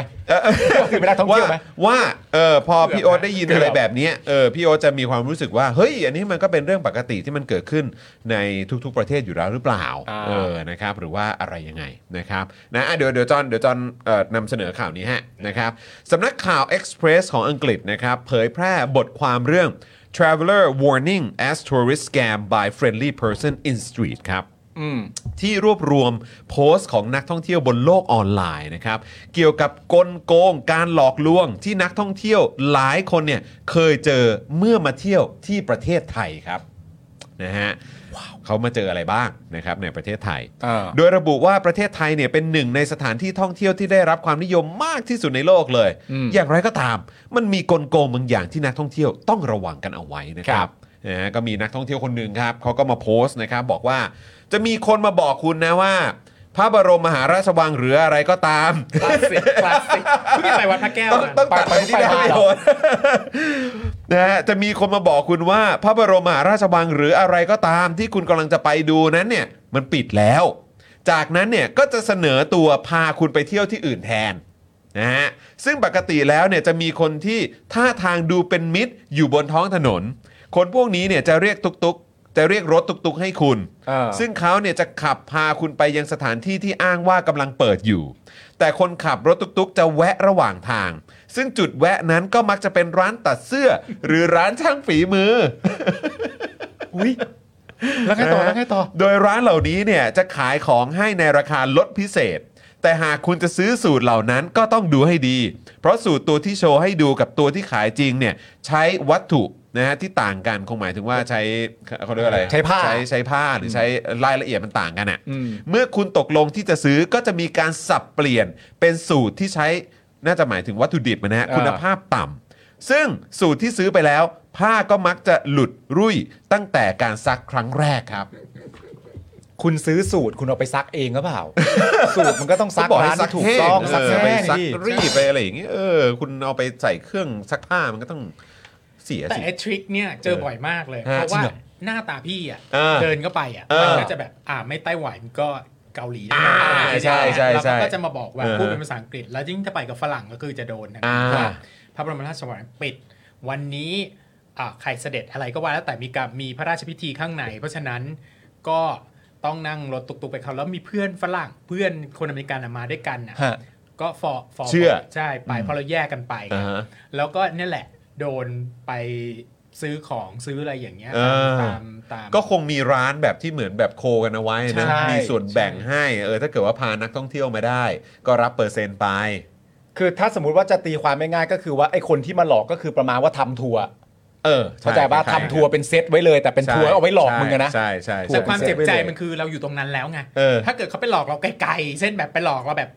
เออ แบบสิบกิโลห่าง เออ จากพระบรมหาราชวัง ตั้งแต่อยู่ดอนเมือง เออเราก็ยังมีความรู้สึกว่า เออ เราไม่เจ็บใจเท่าไหร่ เออ เพราะเราก็ยังไป ใช่ ได้ไปเที่ยว อันนี้มันคือเราจะถึงอยู่แล้วแล้วมันบอกว่าปิดอ่ะเข้าใจป่ะแล้วแบบถ้าเราไม่เชื่อมันนิดเดียวเราก็เข้าถึงสถานที่แล้ว เออ มันเจ็บใจตรงนี้มากกว่า เออเออ ถ้าเราจะพูดสักคำนึงว่าขอขอไปเห็นด้านหน้าซะหน่อยก็ยังดี เออ เราก็จะเห็นว่าเปิดอยู่ ใช่สรุปมันก็พาเราไปตัดสูตรพาเราไปแบบซื้ออะไรที่เรา ซื้อ ไม่ต้อง ของ การ ของ ะไร ที่ระลึกอะไรพวกนี้กันไปอืมครับผม โอ้โหเอาเอาเอาเอา เนี่ยฮะคุณเฮียบอกว่าที่สำคัญไม่ซื้อก็ไม่ได้ออกจากร้านง่าย ๆ เลยนะเออเลยต้องซื้อสูตรที่ที่ไม่ได้ต้องการใส่อ่าพาไปซื้อเพชรซื้อพลอยใช่ไหมฮะเขารู้กันหมดแล้วใช่ไหมคุณเดียลักกี้บอกมา ไปอินเดียโดนพาไปขายผ้าตลอดเลยฮะเออไปย่านย่านขายผ้าใช่ไหมฮะเออนะครับนี่คุณเวจเจตอุ้ยหน้าเกาหลีอ้าวโถนี่ อ้าวทำไม มาจาก อะ กรุงโซลนะ ดูสิ ออครับผม เป๊ะจะตาย นะครับอ่ะพร้อมแนะนำด้วยนะครับว่านักท่องเที่ยวสามารถหลีกเลี่ยงกลโกงนี้ได้ โดยการตรวจสอบทางออนไลน์ ว่าสถานที่ที่จะไปเที่ยวเนี่ยมันเปิดอยู่หรือเปล่า หรือว่าสอบถามข้อมูลการท่องเที่ยวกับพนักงานโรงแรมที่เข้าพักก็ได้นะครับคือจริง ๆ เปิดเหมือนแบบ Google Map อะ อืม มัน มันก็ก็คื ขึ้ อน มาแล้วนะครับ ใช่ ว่า Open หรือว่า Close นะครับขณะที่นักท่องเที่ยวรายต่อมาเนี่ยก็โพสต์เตือนนะครับว่าเวลาที่คุณจะซื้อเครื่องประดับอัญมณีที่เมืองไทยเนี่ยนะครับคนขายเนี่ยจะหยิบชิ้นที่คุณภาพดีมาให้ดู แต่เมื่อคุณเลือกดูของชิ้นอื่นนะครับก็เอ่ออ๋อเมื่อคุณได้เลือกดูของชิ้นอื่นนะครับก็พบว่ามันไม่ใช่ของดีอย่างที่คนขายหยิบมาให้ดูเลย และหากคุณนำเครื่องประดับไปซ่อม ก็อาจจะเจอกับการเปลี่ยนเอาอัญมณีออก แล้วแทนที่ด้วยแก้ว ที่มีลักษณะเป็นสี หรือไม่ก็ของปลอมแทนก็เป็นได้ โอ้โหยขนาดนี้เลยเหรอเนี่ย ซึ่งกลโกงแบบนี้มักจะใช้กันทั่วโลก อ่า แต่นักท่องเที่ยวหลายคนก็ยังหลงกลกันอยู่ จึงแนะนำให้ไปหาอ่านรีวิวทางร้านออนไลน์ก่อนนะครับนะฮะเพื่อพิจารณาว่าร้านที่ขายเนี่ยมันมีความน่าเชื่อถือหรือไม่ อืม นักท่องเที่ยวอีกรายก็มาโพสต์เตือนเรื่องกลโกงแท็กซี่ครับซึ่งพบเห็นได้โดยทั่วไปนะครับ โดยระบุว่าโดยมากแล้วเนี่ยคนขับแท็กซี่จะไม่ยอมกดมิเตอร์ จริงๆ อันนี้คนไทยก็เจอเนาะ ใช่ คนไทยก็เจอเหมือนกัน ใช่จบ่อย นะครับ หรือถ้ากดมิเตอร์เนี่ยก็มักจะเสียกลางทางเออมันมีการช็อตระหว่างทางด้วยด้วยวะ เออ นะครับหรือไม่ก็อ้างว่าต้องหยุดเติมน้ำมัน หรือเก็บค่าทางด่วนจากคุณ สิ่งเหล่านี้เกิดขึ้นได้ แม้ว่าคุณกับคนขับแท็กซี่จะเจรจาตกลงค่ารถกันก่อนออกเดินทางแล้วก็ตาม อืม นะครับอารมณ์ว่าขึ้นรถไปแล้ว ข้อตกลงเปลี่ยนแปลงได้เสมอ ครับ นะครับจึงแนะนำว่าให้จองรถผ่านแอปจองรถต่าง อืม ๆนะครับ ก็ต้องดูนะครับว่าคนที่เขาขับรถมารับคุณเนี่ยจะไม่โดนโดนล้อมรถใช่ไหม ใช่ อันนี้ก็สำคัญนะ อันนี้สำคัญนะครับนะซึ่งค่าโดยสารเนี่ยจะถูกระบุไว้บนแอปนะครับหรือหากขึ้นแท็กซี่ก็ให้ตรวจสอบข้อมูลกับ GPS เอ่อ GPS นะครับในระหว่างการเดินทางด้วย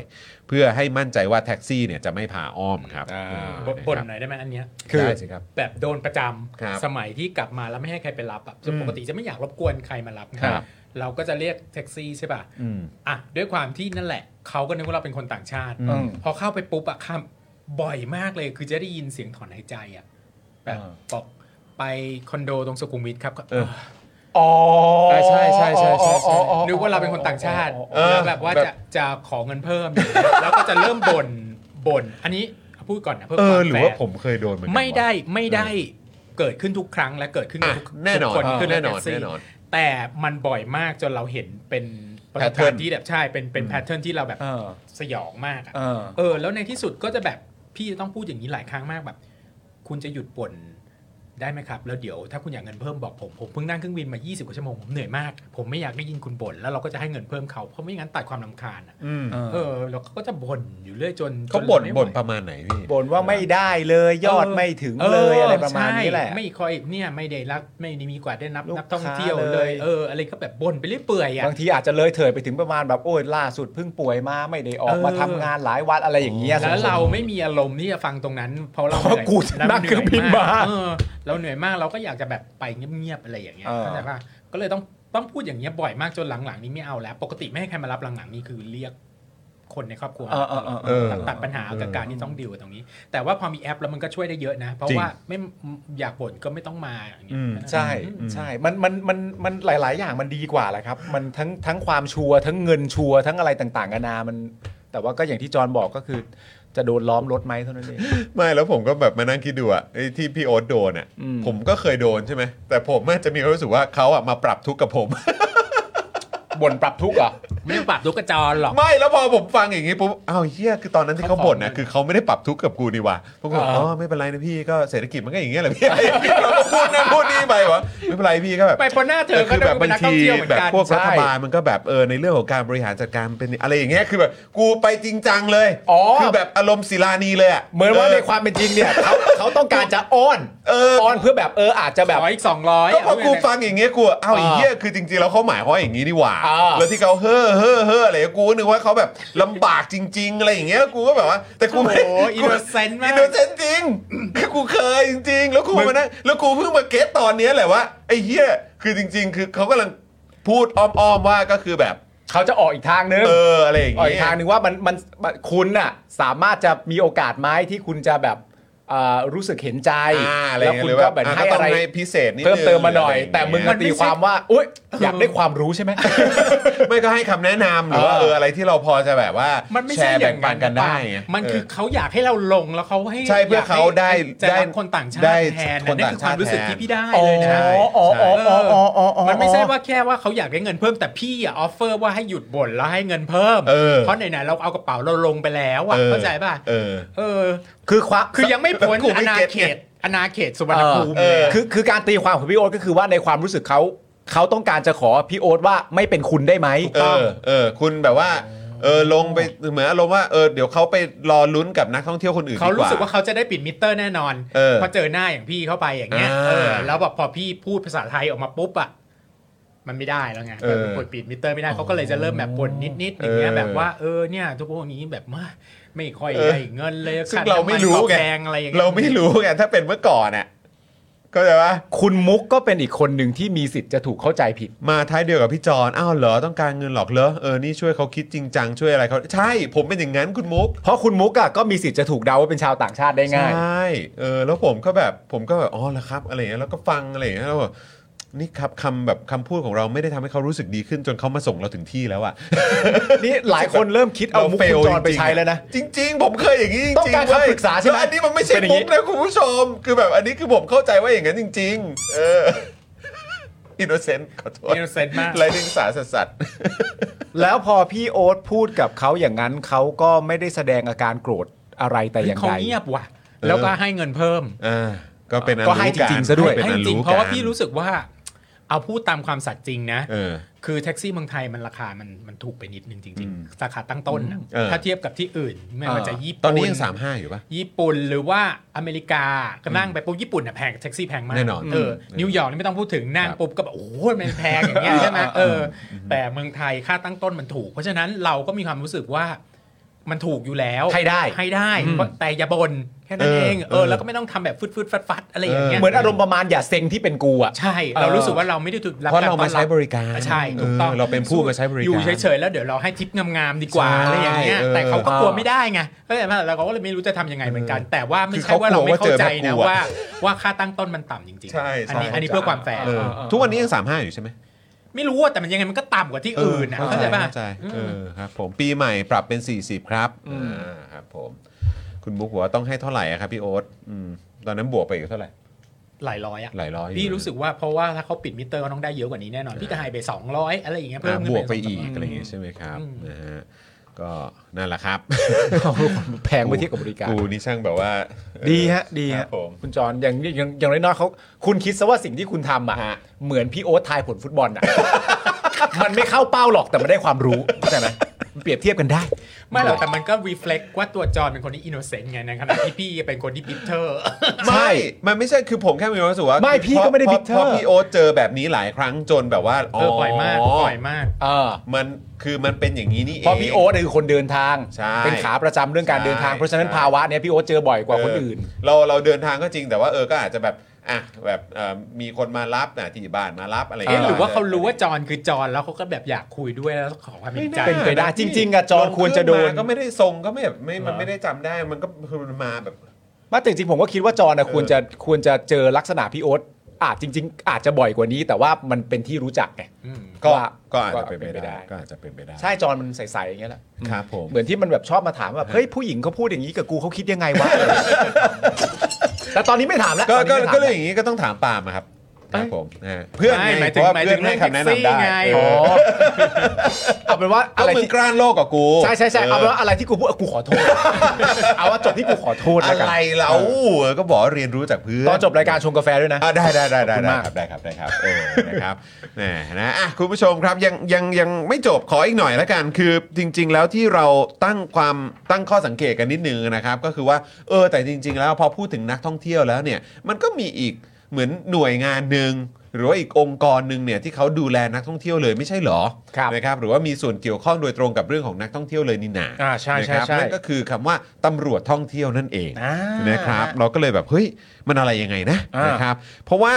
เอ่อข้อมูลจากกระทรวงการท่องเที่ยวและกีฬาเนี่ยพบว่าตั้งแต่ 1 มกราคมถึง 30 ตุลาคมของปีนี้เนี่ยนะครับมีนักท่องเที่ยวต่างชาติเดินทางเข้าไทยแล้ว 7.56 ล้านคน ประมาณ 7 ล้าน อืม 5 และในเดือนพฤศจิกายนถึงธันวาคมนี้เนี่ยนะครับคาดว่าจะมีนักท่องเที่ยวต่างชาติเข้าไทยอีกประมาณ 1.5 ล้านคน ดังนั้นในปีนี้เนี่ยน่าจะมีนักท่องเที่ยวต่างชาติไม่ต่ำกว่า 10 ล้านคนนะครับ ครับ ตามเป้าหมายที่วางเอาไว้นะครับส่วนปีหน้าเนี่ยคาดว่าจะมีนักท่องเที่ยวต่างชาติมาเยือนประเทศไทยกว่า 18 ล้านคนอันนี้คือตามที่เขาคาดการณ์ไว้นะนะครับก็ไม่รู้จะถึงหรือเปล่าเดี๋ยวอันนี้ต้องว่ากัน แล้วก็จะสร้างรายได้ประมาณ 9.7 แสนล้านบาทครับ ครับ ทั้งนี้เนี่ยนะครับประเทศไทยเนี่ยมีหน่วยงานที่ชื่อว่า ว่า กองบัญชาการตำรวจท่องเที่ยว ว้าว กองบัญชาการตำรวจท่องเที่ยวครับ อ่ะ ซึ่งมีหน้าที่ 6 ข้อด้วยกัน อุ้ย อุ้ยมีเยอะเลยอ่ะ นั่นน่ะสิฮะคือผมอ่ะมีความรู้สึกว่าเออไอเราอ่ะพอพออ่านหลาย ๆ ข้อที่เขาว่ามาเนี่ย ก็รู้สึกว่ามันก็มันก็ทับซ้อนกับหน่วยงานอื่น หรือแบบเหมือนตำรวจสายอื่นหรือเปล่า อุ๊ย ผมก็ไม่แน่ใจเหมือนกันแต่ว่าอ่ะคุณผู้ชมลองลองฟังกันไปพร้อม ๆ กับผมนะ แล้วแสดงความเห็นกันเข้ามาได้ว่าเอ คุณ อ ผู้ชมฮะ มันดูทับซ้อนไหม ตั้งต้นไว้ว่านี่คือกองบัญชาการตำรวจท่องเที่ยวนะฮะ ใช่ว่าตำรวจท่องเที่ยวเลย ตำรวจท่องเที่ยวอันนี้ตั้งต้นไว้ก่อนเลย บอกว่านี่คือตำรวจท่องเที่ยว และเหล่านี้คือหน้าที่ของพวกเขา อ่า แล้วอันเนี้ยที่เราไปเอามาเนี่ยคือมาจากเว็บไซต์ของเขาเลยนะ ใช่ นะครับ ตำรวจท่องเที่ยวนะ ตำรวจท่องเที่ยวนะครับ อ่า ตำรวจท่องเที่ยวของเขาอันดับแรกเลยนะครับ หน้าที่ของเขาที่ระบุไว้ในเว็บไซต์ของเขาเนี่ยข้อหนึ่งเลยก็คือ ถวายความปลอดภัยสำหรับองค์พระมหากษัตริย์ พระราชินี พระราชทายาทผู้สำเร็จราชการแทนพระองค์ พระบรมวงศานุวงศ์ผู้แทนพระองค์ และพระราชอาคันตุกะ และรักษาความปลอดภัยบุคคลสำคัญครับ นี่ตำรวจท่องเที่ยวนะครับ ข้อแรกนะครับเขาบอกที่เป็นหน้าที่ที่ระบุไว้ 2. ดูแลรักษาความปลอดภัยในชีวิต ร่างกายและทรัพย์สิน ให้บริการความช่วยเหลือ และอำนวยความสะดวกแก่นักท่องเที่ยว อ่าอันนี้นักท่องเที่ยวแล้ว นนี้ก็อ่ะมานักท่องเที่ยว นักท่องเที่ยวแล้ว แต่อันนี้มาข้อ 2 นะครับ ครับ 3ครับป้องกันปราบปรามอาชญากรรมต่างๆ ที่เกิดจากการกระทำของชาวต่างชาติที่แฝงตัวมาในลักษณะของนักท่องเที่ยว อืม อ่ะโอเค อืม 4ครับกำจัดต่อต้านระงับยับยั้งควบคุม ภัยคุกคามในด้านต่างๆ ที่เกิดขึ้นกับนักท่องเที่ยวชาวต่างชาติ อุตสาหกรรมการท่องเที่ยวนะครับ อืม 5ครับอำนวยความยุติธรรมคุ้มครองผลประโยชน์ของนักท่องเที่ยวต่างชาติ อุตสาหกรรมการท่องเที่ยว แหล่งท่องเที่ยวให้ได้รับความเป็นธรรม และมีคุณภาพตามมาตรฐานสากล 6ครับบูรณาการความร่วมมือทุกภาคส่วนทั้งในและต่างประเทศ พัฒนาเครื่องมือสื่อสาร ระบบเทคโนโลยีและสารสนเทศให้เข้าถึงนักท่องเที่ยวต่างชาติมากที่สุดครับผม หกข้อนี้เหรอครับ 6 ข้อนี้ครับ โอ้โห มันดูแบบ มันดูกว้างนะ เพื่อ ใช่ไหมมันดูแบบ what ก็ดีก็ดีถ้าทำได้ก็ดี นั่นแหละฮะคือเราก็มองกันในจุดเนี้ยนะครับ ว่า เออ เออแบบนักท่องเที่ยวมานะครับ เขาก็ต้องไปแชร์กันในโลกออนไลน์โซเชียลมีเดียกันว่าเออมาเมืองไทยเนี่ยเจอสแกมเจออะไรกันบ้าง อืม นะครับนะฮะแล้วเราก็ลองมาดูซิว่านักท่องเที่ยวเขาเป็นอย่างเออเออตำรวจท่องเที่ยวที่ดูแลด้านต่าง ๆ เหล่านี้เป็นอย่างไร อืม นะครับแล้วก็เท่าที่คุยกับน้ำนิ่งเนี่ย ผมก็บอกเฮ้ยจริง ๆ เหรอ เพราะมันดูแบบมันมีเรื่องของหน้าที่อะไรต่างๆ ที่มันดูทับซ้อนกันยังไงก็ไม่รู้แฮะอะไรอย่างเงี้ยน้ำนิ่งก็บอกว่าเอ่อก็มีการให้สัมภาษณ์นะครับ โดยตำรวจท่องเที่ยวคนหนึ่งนะครับที่ให้สัมภาษณ์กับทางไทยรัฐนะครับ ก็บอกว่าตำรวจท่องเที่ยวเนี่ยก็คือตำรวจที่ต้องป้องกันและปราบปรามการกระทำความผิด แล้วก็รักษาความสงบเรียบร้อย และความปลอดภัยของประชาชน ครับ แต่เราเนี่ยยังมีหน้าที่หลักในการดูแลความปลอดภัยของนักท่องเที่ยว เพื่อให้นักท่องเที่ยวได้ท่องเที่ยวในประเทศไทยได้อย่างมีความสุข และรู้สึกปลอดภัย ครับ นะครับนะก็เลยแบบ ก็ยังตั้งคำถามกับหน่วยงานนี้อยู่นะ อืม เออนะครับถึงความเอ่อมีประสิทธิภาพนะครับ แล้วก็เอ่อเรื่องของการที่สามารถแบบรับใช้ประชาชน อืม แล้วก็นักท่องเที่ยวที่มาเอ่อใช้คำว่าอะไรเดียวท่องเที่ยวแล้วก็ใช้เงินในประเทศนี้ด้วย สมมติเขามาจับจ่ายใช้สอยอะ ใช่ แล้วคุณก็ นะครับ ดันด้วยว่าประเด็นนี้เป็นประเด็นสำคัญเลยที่แบบว่าเศรษฐกิจเราจะฟื้นไม่ฟื้นก็อันนี้เลยอ่ะ ใช่ใช่นะครับ ดูล แต่ คือ แต่แต่พี่เท่าที่ไปเอ่อพระบรมหาราชวังมาเมื่ออาทิตย์ที่แล้วนะรู้สึกว่าคนกลับเข้ามาเยอะแล้วนะ กลับมาแล้วใช่ไหมครับ ใช่ กลับมาแล้วใช่ไหมครับเออ แต่ยังไม่มีนักท่องเที่ยวจีนมันก็เลยไม่ได้แน่นเอียดเหมือนสมัยก่อน แต่ว่าเริ่มกลับมาแล้วพอสมควร อ่า แต่เดี๋ยวก็น่าจะมีกลับมาไหมนักท่องเที่ยวจีนอ่ะเพราะว่าคือเหมือนตอนนี้ที่จีนเขาก็เหมือนผ่อนผ่อนเขาเรียกา ผ่อนแล้ว ผ่อนผ่อนพันหรือผ่อนปรนวะ ผ่อนความ เ ผ่อนความเข้ม ปรน เข้มงวด คาเข้มงวดเกี่ยวกับเรื่องของซีโร่โควิดไปแล้วนะฮะ อืม เออแต่ก็ไม่รู้ว่าจะส่งผลกับการท่องเที่ยวเราขนาดไหนอันใช่นี้ก็ไม่แน่ใจเหมือนกัน ซึ่งตอนนี้ที่พี่โอ๊ตเห็นเป็นนักท่องเที่ยวเป็นเป็นยุโรปเป็นชาวอินเดีย ใช่ เป็นเป็นยุโรป เป็นยุโรปซะส่วนใหญ่ อ๋อโอเ ครับผมนะฮะคือเรื่องของเรื่องอ่ะจริง ๆ แล้วก็มีประเด็นเสริมขึ้นมานะครับเพราะว่ามันมีรายงานข่าวว่าเมื่อตอน4ี่ทุ่มเมื่อคืนนี้เนี่ยอเล็กซี่โซเบเลฟโซโบเลฟนักกีฬาบาสเกตบอลชาวรัสเซียอายุ 19 ปี ถูกไฟช็อตในลานกีฬาชุมชนเมืองพัทยาครับ อืม จนเสียชีวิตครับ เพื่อนที่อยู่ในเหตุการณ์เล่าว่าขณะที่ทุกคนกำลังเล่นบาสเกตบอลอยู่เนี่ยจังหวะนั้นลูกบาสเนี่ยกระเด้งเข้าไปข้างกำแพง ที่มีรั้วเหล็กและเสาไฟส่องสว่าง อืม อเล็กซี่เนี่ยก็วิ่งเข้าไปเก็บด้วยตัวที่เปียกเหงื่อ เมื่อโดนกับเสาไฟจึงถูกไฟฟ้าดูดแล้วก็แน่นิ่งไป ทุกคนพากันดึงออก แล้วก็รีบแจ้งเจ้าหน้าที่กู้ภัยช่วยเหลือ แต่ว่าก็ได้เสียชีวิตในเวลาต่อมา อืม โดยกลุ่มนักกีฬาเนี่ยให้ข้อมูลนะครับว่าเสาไฟที่อยู่ในสนามกีฬาแห่งนี้เนี่ยเกิดการชำรุดสายไฟขาด มีไฟรั่วหลายจุด ผู้ที่เข้ามาใช้เนี่ยต้องมีความระมัดระวังอย่างมาก กระทั่งมาเกิดเหตุการณ์สลดใจในครั้งนี้ ซึ่งก็ยังไม่รู้ว่าใครจะเป็นผู้รับผิดชอบกับเหตุการณ์ที่เกิดขึ้น ส่วนตำรวจเนี่ยก็บอกว่า จะตรวจสอบที่เกิดเหตุอย่างละเอียดอีกครั้ง เพื่อสรุปหาสาเหตุต่อไป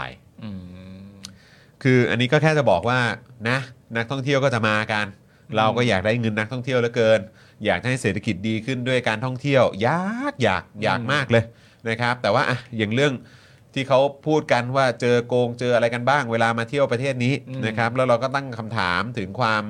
มีประสิทธิภาพของตำรวจท่องเที่ยว อืม รวมถึงประเด็นนี้ซึ่งไอสนามบาสอันเนี้ยก็คงไม่ใช่แค่ชาวต่างชาติเท่านั้นหรอกที่มาเล่น อืม แต่ประชาชนคนไทยทั่วไปเนี่ยก็มาใช้พื้นที่ตรงนี้เหมือนกัน อืม ความปลอดภัยในเรื่องพวกนี้ ก็ดูแทบจะยังไม่มีเลยนะครับ อืม เอ อแล้วเราจะไป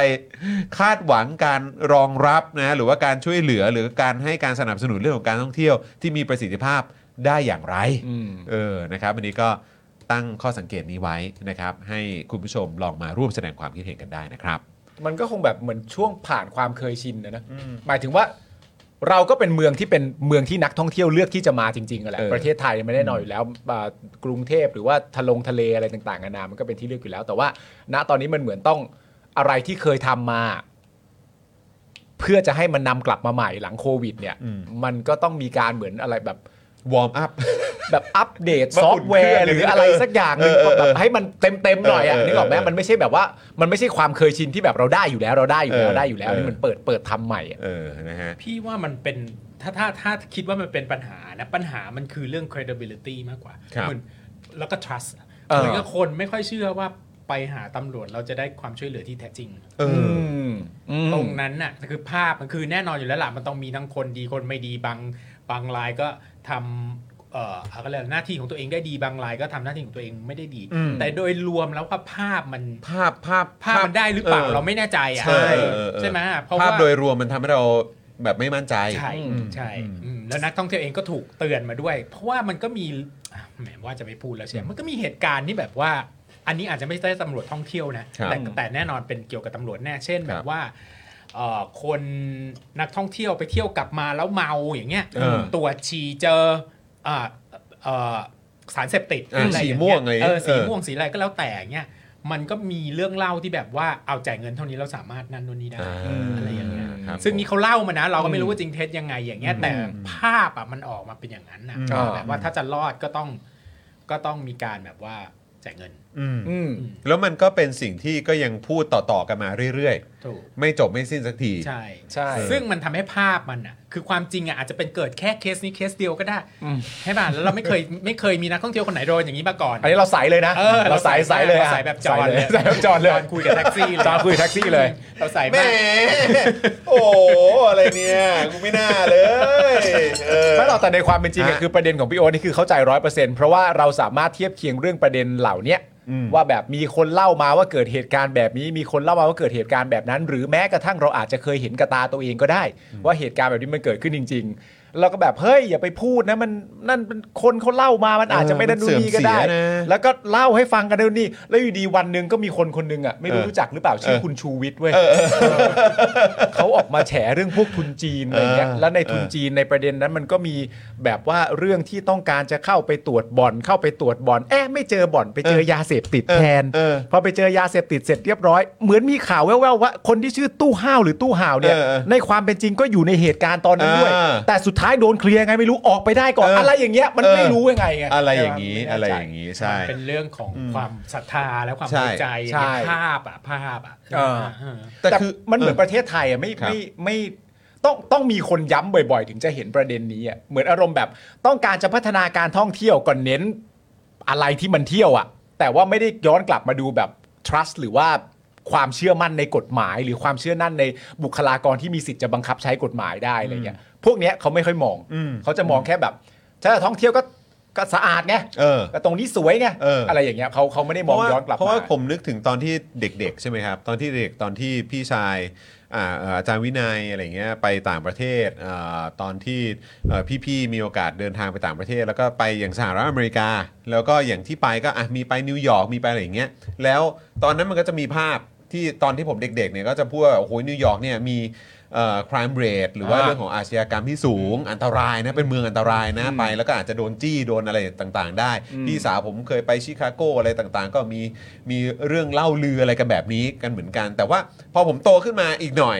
ใช่ไหมหรือแบบแม้กระทั่งตอนนั้นก็ตั้งเจอพี่โอ๊ตแล้วก็เหมือนใช่ไหมก็คือตอนที่บอกว่าจริงๆนิวยอร์กมันปลอดภัยขึ้นเยอะ โอ้โหนิวยอร์กนี่เป็นเมืองใหญ่ที่ปลอดภัยที่สุดในอเมริกา ใช่ ว่า คือคือมันเปลี่ยนไง มันเปลี่ยนไปเยอะ มันเกิดขึ้นได้ไง เออ แล้วมันมันคือมันเส้นทางของมันคือยังไงนะผมผมจำไม่ได้มันถึงพลิกมาได้ขนาดนั้นน่ะ โห มันก็คือหนึ่งคือเศรษฐกิจดีขึ้นโดย อ่าร วมแล้ว อ่า นิวยอร์กเนี่ยมันในยุค 70 กับยุค 60 นี่มันเสื่อมโทรมมาก อ่า หนึ่งคือเศรษฐกิจดีขึ้นโดยรวม เศรษฐกิจดีครับ อ่าโอเคจบละ พอเธอะพวกเราเราไม่ต้องพูดอะไรให้มากไปกว่านั้นแล้วอ่ะ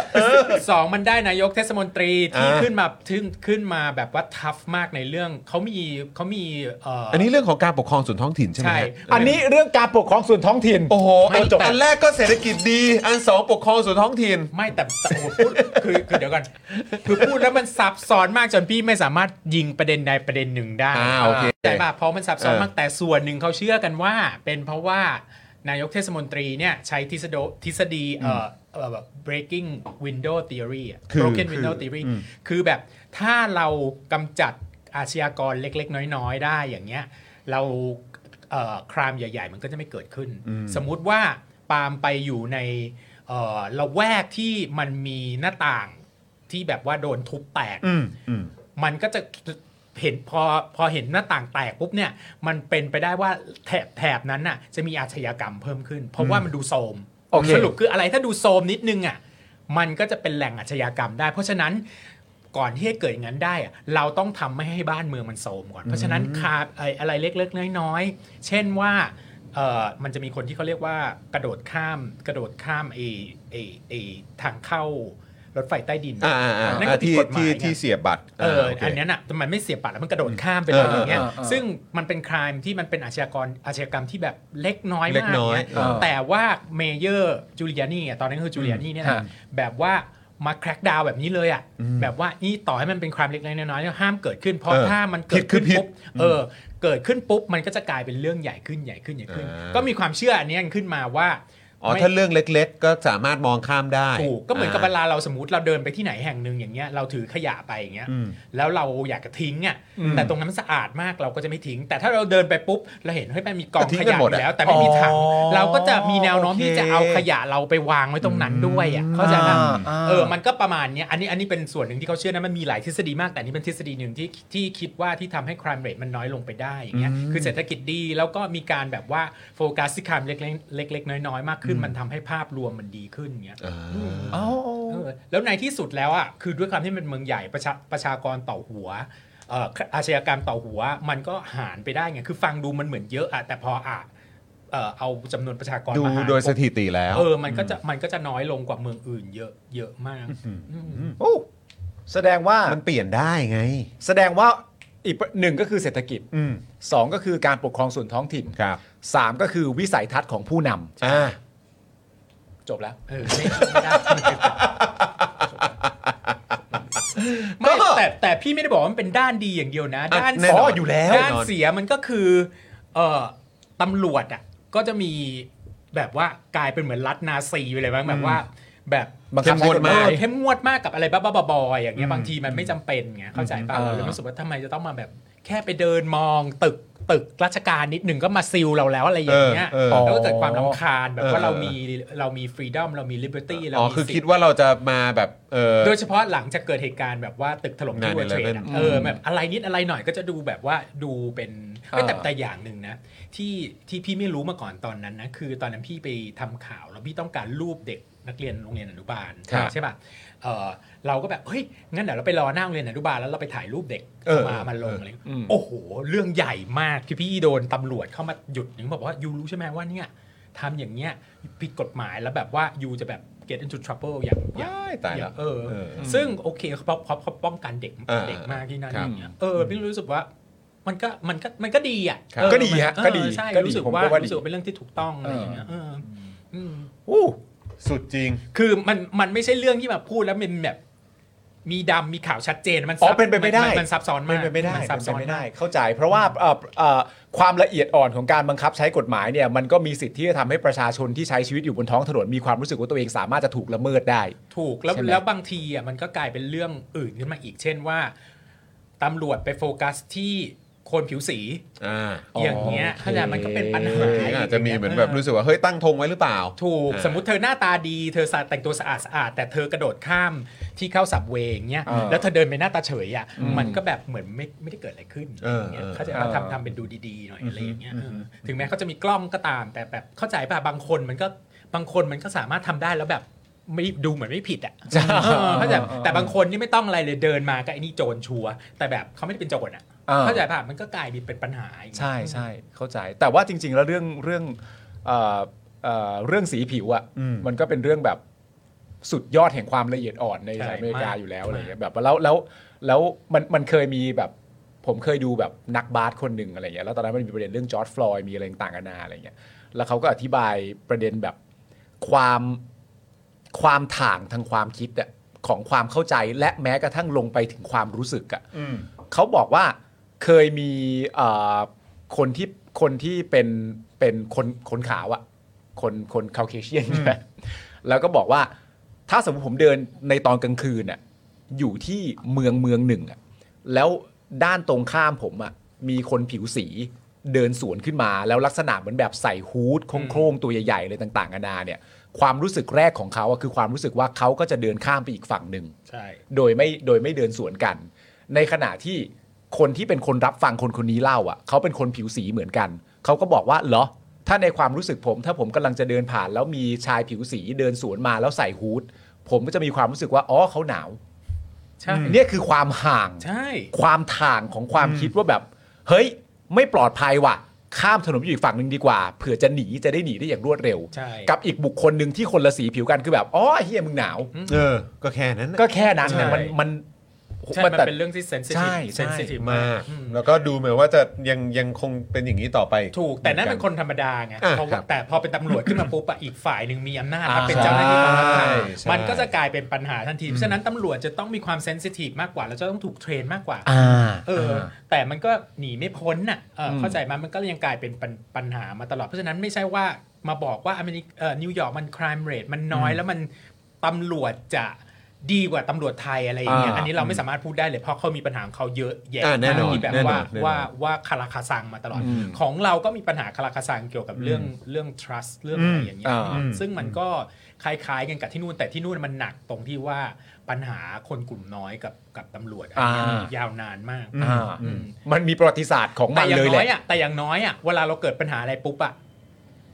คนส่วนใหญ่ที่นู่นนะก็จะคิดว่าพึ่งตำรวจได้ไงเราไป เข้าใจ หาเราไปหาตำรวจก่อน เข้าใจ เราไปหาตำรวจ เข้าใจ ก่อนแต่ว่า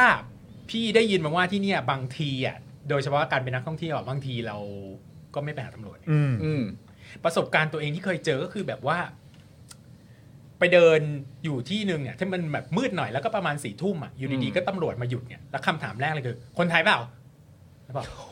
คนไทยครับอะไรอย่างเงี้ย มาทำอะไรตรงนี้ดึกๆดื่นๆบอกมาเที่ยวแถวนี้แล้วก็ออกมาเดินกินกินข้าวอะไรเงี้ยพกบัตรประชาชนไหมอะไรอย่างเงี้ย อ่า ก็แบบมีครับอะไรเงี้ยบ้านอยู่ไหนทำไมไม่ตรงกับในนี้อะไรอย่างเงี้ยเหมือนพี่รู้สึกพี่โดน harass มากเลยอะ เออเออ เอ เออ อจนในที่สุดเราแบบคุณมีปัญหาอะไรกับผมเหรอ เอ อะ อ ไรอย่างเงี้ยแล้วผมทำผิดอะไรเหรออะไรอย่างเงี้ย อืม คือพี่คิดว่าถ้าวันนั้นพี่ไม่พกบัตรประชาชนพี่ก็คงโดน เออ เออโดนโดนอะไรสักอย่างหนึ่งแน่นอนนะ อ่า ครับอืม ครับ แต่แต่ to be fair ก็เกิดขึ้นครั้งเดียวแล้วก็ไม่เคยเกิด อืม เกิดขึ้นเลย แต่ก็มันเลวร้ายพอที่จะทำให้ ที่ เรา จะ รู้สึก จำได้ ว่า จนทุกวันนี้ เนี่ยมันรู้สึกว่า เอ๊ะ เราโดนอะไรอยู่อ่ะ เออ เออ เอ เอ อ อ คือคำถามสำคัญที่คุณที่ผมมีความรู้สึกว่าจะถามตำรวจนั่นคือแบบว่า ณตอนนี้กำลังเกิดอะไรขึ้นอ่ะ ใช่ ทั้งหมดเนี้ยกำลัง เป็นอะไร กำลังเกิดอะไรขึ้น ใช่ เกิดอะไร อยากรู้ ขึ้น เรากำลังจะทำอะไรกันอะไรอย่างเงี้ย ใช่ เออ ซึ่ง มีปัญหาอะไรเหรอ ใช่ อะไรอย่างนี้อืม อ่ะแต่ก็อีกนั่นแหละเราพูดอะไรอย่างนี้ปุ๊บเราก็ต้องระวังนิดนึงเราบอกว่ามันไม่ได้แปลว่าตำรวจไม่ดีนะเราเราไม่ได้มองว่าตำรวจทุกคนไม่ดี แต่ ในป วั ระ น เด็นเหนั้นล่า น่ะ นี้นะฮะ แต่วันนั้นน่ะเราอยากรู้ว่าคืออะไร อะไร เออ เออ แค่นั้นเอง แต่ว่าจริง ๆ แล้วไอ้ประเด็นแบบการไปท่องเที่ยวเมืองนอกแล้วมีแบบเขาเรียกอะไรนะ แบบพ็อกเก็ตลิฟใช่ไหมขโมย อ่า พิกพ็อกเก็ต pickpocket พิกพ็อกเก็ต เออเออเอออ อะไรอย่างเงี้ยก็จะมีอะไรอย่างเงี้ยแล้วผมยังเคยไปประเทศหนึ่งเลย ซึ่งเป็นประเทศยุโรปด้วยนะ แล้วเขาก็แบบมีการเตือนเลยว่าคำพูดที่คุณจะต้องแบบละทิ้งออกไปจากหัวสมองคุณเลยอ่ะคือคำพูดที่ว่าใกล้ถึงโรงแรมแล้ว เพราะคำพูดว่าใกล้ถึงโรงแรมแล้วอ่ะคุณจะรู้สึกว่าคุณอ่ะ ปลอดภัยแล้ว เออ แต่ว่าหลาย ๆ ประเทศมันมีว่าเขาก็ใช้พอยต์ตรงนั้นน่ะในการที่จะมาแบบขโมยของ วก ณหรื กลับ อแม้ มาก ระทั่งแอตแทกอะไรต่างๆนานา เออ ในรูปแบบของการที่ว่า ภาวะที่มึงสบายใจที่สุดอ่ะ อีกเท่าเนี้ยก็ถึงโรงแรมแล้วไอ้หลืบๆพวกเนี้ยคุณจะต้องระวัง เออ ราะว่าคุณจะแบบเหมือนกาดดาวใช่ไหมแบบเอ้ยแบบจะมันจะถึงที่พักเราแล้วอะไรอย่างเงี้ย อืมอืม มันก็มีวิธี แต่ว่าก็เป็นทุกที่ฮะ ครับ แต่ว่าความไว้เนื้อเชื่อใจของคนที่บังคับใช้กฎหมายของแต่ละประเทศเนี่ยผมเชื่อว่าประชาชนก็มีความรู้สึกไม่เหมือนกัน ใช่ ใช่ นะฮะก็เอ่อถามความเห็นคุณผู้ชมได้ อืม ครับผมคุณผู้ชมมีความไว้เนื้อเชื่อใจนะฮะพี่ ใช่ ๆเออนะฮะเอ่อคนในเครื่องแบบ ฮะ เออเครื่องแบบขนาดไหน นี่ไง เออ คุณเกียร์บอกว่าข้อหาไม่พกบัตรประชาชนนักเคลื่อนไหวโดนบ่อย อ่า โชคดีที่เราพกบัตรประชาชนไป ครับผมอืมนะครับ not all not all not all not all ทำอะไร นะครับ ใส่ not all คนไทยยังไม่หาตำรวจเลยครับนะฮะคุณ Deep Shadow บอกมา ก็ไอตอน นั้น ไอที่มันมีข่าวว่าอะไรอะที่ปล้นปล้นบ่อนอะ อ๋ อ อะไรแบบเนี้ยเราก็แบบอะไรวะ ปล้นปล้นบอดไม่มีแจ้งความด้วย เอออะไรอะไรกันประมาณเนี้ยแบบเอออะไรก็ไม่รู้เออนะค มา รับ หรอกผมมีความรู้สึกว่าคือจริงๆอ่ะเอ่อ มันมีนะช่วงหนึ่งที่แบบว่าก็มีมีมีรายการอ่ะมีรายการชื่อดังที่แบบว่าทำประเด็นเกี่ยวกับเรื่องตำรวจมาแบบหลายวันติดเลย เออ ทำเป็นแบบสัปดาห์สองสัปดาห์อะไรอย่างเงี้ยแล้วมันก็มีประเด็นเรื่องเกี่ยวกับการเอ่อขายรถมือสอง เออเออ ทำอะไรต่างๆกันานาไปเรื่องการโกงโทรศัพท์ซื้ออโทรศัพท์อะไรอย่างเงี้ยแล้วเอ่อในประเด็นต่างๆกันานาเหล่าเนี้ยมันจะมีคำพูดซ้ำกันอยู่อันหนึ่งก็คือเรื่องเงียบเรื่องเงียบ เพราะว่าผู้เสียหายทุกคนเนี่ยเข้าแจ้งความกับตำรวจ ก็ทุกคนนั่นแหละ เออ ก็เข้าหาตำรวจแล้วแล้วแล้วเรื่องมันเงียบเลย แล้วแต่ในความรู้สึกมันคือว่า ในในยุคนี้สมัยนี้ที่คน เออ มันลำบากมันก็มีโควิดอะไรต่างๆกันานะแล้วคนมันก็ลำบากมากมาย ความรู้สึกจริง ๆ ที่มันควรจะเป็น อันนี้แบบมองแบบใสๆนะความรู้สึกที่มันควรจะเป็นก็คือว่า ใช่กูโดนโกง เออ กูโดนโกงกลัวรถไปขาย กูอ่าเขาให้ค่าปิดมา แต่ว่ากูไปผ่อนไม่ได้ เพราะว่าคุณเอารถผมไปขายต่อแล้ว เออเออ หรืออะไรก็ตามซึ่งมันก็เป็นความลำบากมากและชีวิตกูก็แบบ ถ้ากูไม่ลำบากตั้งแต่แรกกูจะเอารถไปขายมึงทำไม เออ มันก็คนลำบากอยู่แล้ว แล้วคนลำบากด้วยกันยังมาทำร้ายกันแบบนี้อีกนี่มันก็เจ็บปวดเกินไป แต่ในความรู้สึกประชาชนมันควรจะเป็นว่า อย่างไรก็ดี อืม มึงทำกูได้แค่ครั้งนี้เท่านั้น เออ เพราะกูมีตำรวจ ใช่ ตำรวจจะมาปราบพวกมึง ใช่ กูเจ็บแค่ตอนนี้กูแค่เสียใจว่ามึงทำกับกูได้ยังไง เออ แต่เดี๋ยวจากนี้ไปอีกแค่แป๊บเดียว มึงต้องชดใช้ ยัไงความยุติธรรมต้องเกิดขึ้นกับกูแน่ๆ เออ เพราะประเทศมันมีสิ่งที่เรียกว่าตำรวจ เออ แต่เรื่องมันเงียบอะ จะ ทำไง ให้ อะ รู้สึกไงอ่ะ ทำไงอะ เออ จะให้ทำไงอ่ะ เออ หรือว่า ครับ เอ่อทุกสังคมอ่ะที่มีการมอบให้คนกลุ่มหนึ่งมีอำนาจมากกว่าคนอีกกลุ่มหนึ่งมันก็มักจะเกิดปัญหาเสมออย่างเงี้ยไม่ว่าจะเป็น มันก็เกิดปัญหาเสมอ แต่ว่าผมคิดว่าถ้าเกิดว่ามันตรวจสอบได้นะ เออ เออ หรือว่ามันมีแบบเหมือนเหมือนคนที่เขาเป็นคนมอบอำให้ให้เขาเรียกอะไรให้ให้อำนาจให้กับคุณเนี่ยเขายังมีส่วนร่วมในการร่วมส่งเสียง ตรวจสอบ แสดงความเห็นตรวจสอบ เพาะฉะ ได้ นั้นมันก็กลับไป เนี่ย ที่เดิมแหละก็ ก็ คือ วกกลับ perception ไป คือ ใช่ ภาพและความ ใช่ น่าเชื่อถือ ใช่ ใช่ไหม ใช่ เพราะว่าทุกที่มันต้องมีคำดูตำรวจที่ไม่ดีแน่นอน ใช่แต่ภาพและความน่าเชื่อถือเนี่ย มันสำหรับผมว่าผมมีความรู้สึกว่ามันโทษประชาชนไม่ได้เพราะประชาชนไม่ได้ตื่นมาวันหนึ่งแล้วแบบกูว่าวันนี้กูแม่งไม่เชื่อใจองค์กรพวกนี้ เออ ดีกว่า ถูกต้อง ว่ะ ถูกต้อง มันมันมีมันมีแทร็กเรคคอร์ดของมัน นี่ไงถึงได้บอกว่าทำไมถึงได้เชื่อทำไมคนถึงได้เชื่อว่าอเมริกามันมีคอร์รัปชันน้อยกว่าประเทศอื่น ซึ่งในความเป็นจริงแล้วอาจจะไม่จริงก็ได้เพราะว่าพี่ทำข่าว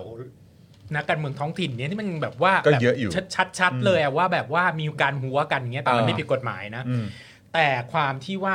ยูสามารถเอาประมุขของประเทศอะ เออ ลงมาได้อะ อ่า อันเนี้ยสำคัญมากเพราะภาพมันว่า ขนาดคุณเป็นประธานาธิบดี คุณยังลงมาได้ดิกชัดนิกสันเนี่ยต้อง อืมเออ ต้องลาออกเพราะว่าอับอายมากในการที่ เออ ทำผิดกฎหมายอย่างเงี้ย อืม คุณเอาประธานาธิบดีลงไล่แล้วภาษาอะไรกับคนล่างๆอะ เออ ถ้าเอาเข้าจริง ๆ ก็สามารถเอาลง ก็เล่นได้ ก็เล่นได้เพราะฉะนั้นพอภาพตรงเนี้ยมันอยู่ในหัวแล้วอะ อืม ทุกคนก็คิดว่าเราเท่าเทียมกัน อ่าซึ่งก็เราเท่าเทียมกันนะเรื่องใหญ่นะครับ ใช่ใช่ไม่แต่จะบอกว่าคอร์รัปชันมันมีทุกประเทศแต่ แน่นอน ความเชื่อในสสถาบันน่ะ อ่า ที่นู่นมันสูงกว่า เพราะว่า อืม เราสามารถเอาคนที่ใหญ่ที่สุดในประเทศลง มัน ได้ พิสูจน์ เออ พิสูจน์มาแล้ว อืม พิสูจน์มาแล้ว พิสูจน์มาแล้ว โอ้ คลิปสั้นซะมั้ง เอ้ย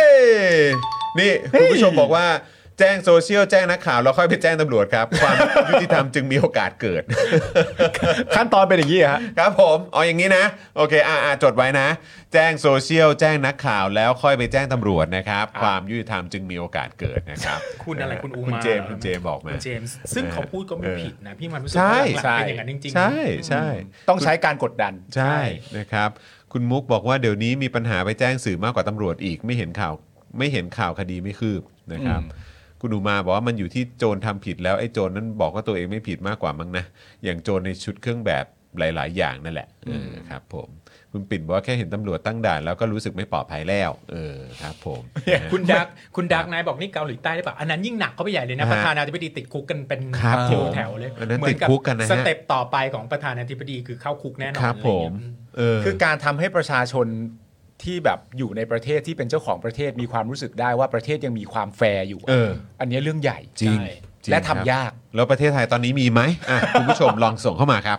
เราเราจะไม่ฟันธงเราให้ อ่า คุณผู้ชมนะฮะรู้สึกแล้วกันว่าเออเอ่อส่งความรู้สึกเข้ามา ใช่ ว่าจากความรู้สึกในฐานะเป็นประชาชนคนไทยตอนนี้ อ่ารู้ รู้สึกว่าประเทศไทยมีความอะไรนะ มีความแฟร์ไหม มีความแฟร์มีความยุติธรรมหลงเหลืออยู่บ้างไหม แต่เราว่าถ้าถามจริงๆอ่ะก็ต้องมีคนที่ได้เรื่องดีๆ มีเรื่องดีๆ ก็ต้องมี เดขึ้นบ ก็ต้อง ตำรวจ มี บ้างแหละ ก็ต้อง อ๋อมี ก็ต้อง มีมี ก็ต้อง มี มีครับผม มี เอออ๋ อ๋อมีแน่ มีครับมีมี แน่ๆ มี แต่ อืม นั่นแหละ แต่มัน แต่ อย่างที่บอกมันเหมือนแบบมันไม่มันมันไม่เพียงพอที่มันจะมากลบเกลื่อน หรือว่ามันจะมาทำให้แบบเรารู้สึกแบบ คลายความกังวลและความสงสัยกับสิ่งที่มันเคยเกิดขึ้นมาก่อนหน้านี้ ไม่ ด้ พี่โอ๊ตแล้วมันดันมีประเด็น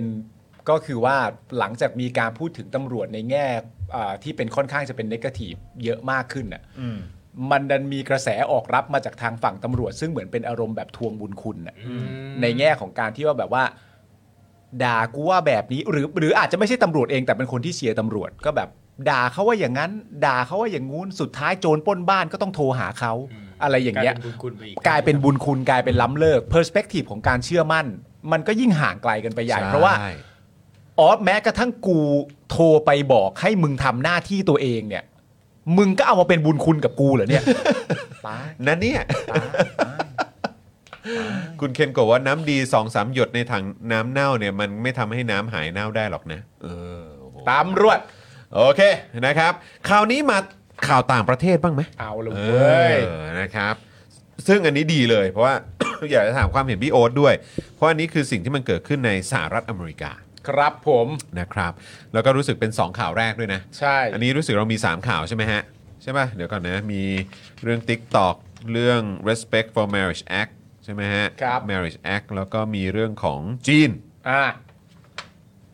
อ๋อมี 4 ข่าวแล้วก็มีเรื่องของของ EU ด้วย เออ อ่านะครับ เราเริ่มกันที่ของฝั่งสหรัฐก่อนไหม ใช่ นะครับ เนี่ยแต่มีคนพิมพ์เข้ามาบอกพอมีพี่โอ๊ตเข้ามาเนี่ยดูรายการแน่นเลยดูรายการเต็มเลย เนอะเออ เอายังไงดีอะแล้วจะกลับแล้ว พี่โอ๊ต ด้วย ครับ อะ พี่โอ๊ตครับ เฮ้ย จะจะ extend พี่ ไหม ยัง ฮะ อยากให้ปาล์มแมสอยู่ ครั นะ บ ปาล์มจะให้พี่มาแมสมาแทนตาปาล์มเหรอ เออใช่แม้ใช่มาช่วยแบบว่า ช่วย ส่งเสริมซึ่งกันและกัน เอออครับ มีพี่โอ๊ตมาแล้ว extend เหมือ ไหม นแบบ extend ไหม มีความรู้สึกแบบว่า เปลี่ยนเปลี่ยนไฟล์ไหม อ่านอ่านอยู่แล้วแบบหันไปถามไปเลยพี่อันนี้เป็นยังไง เออใช่ แล้วมีความสุขบ้าง ก็นี่ไงก็เลยหันไปถามเรื่องนิวยอร์กถามเรื่องอะไรอย่างงี้ ใช่ ได้เลยไงเห็นไหม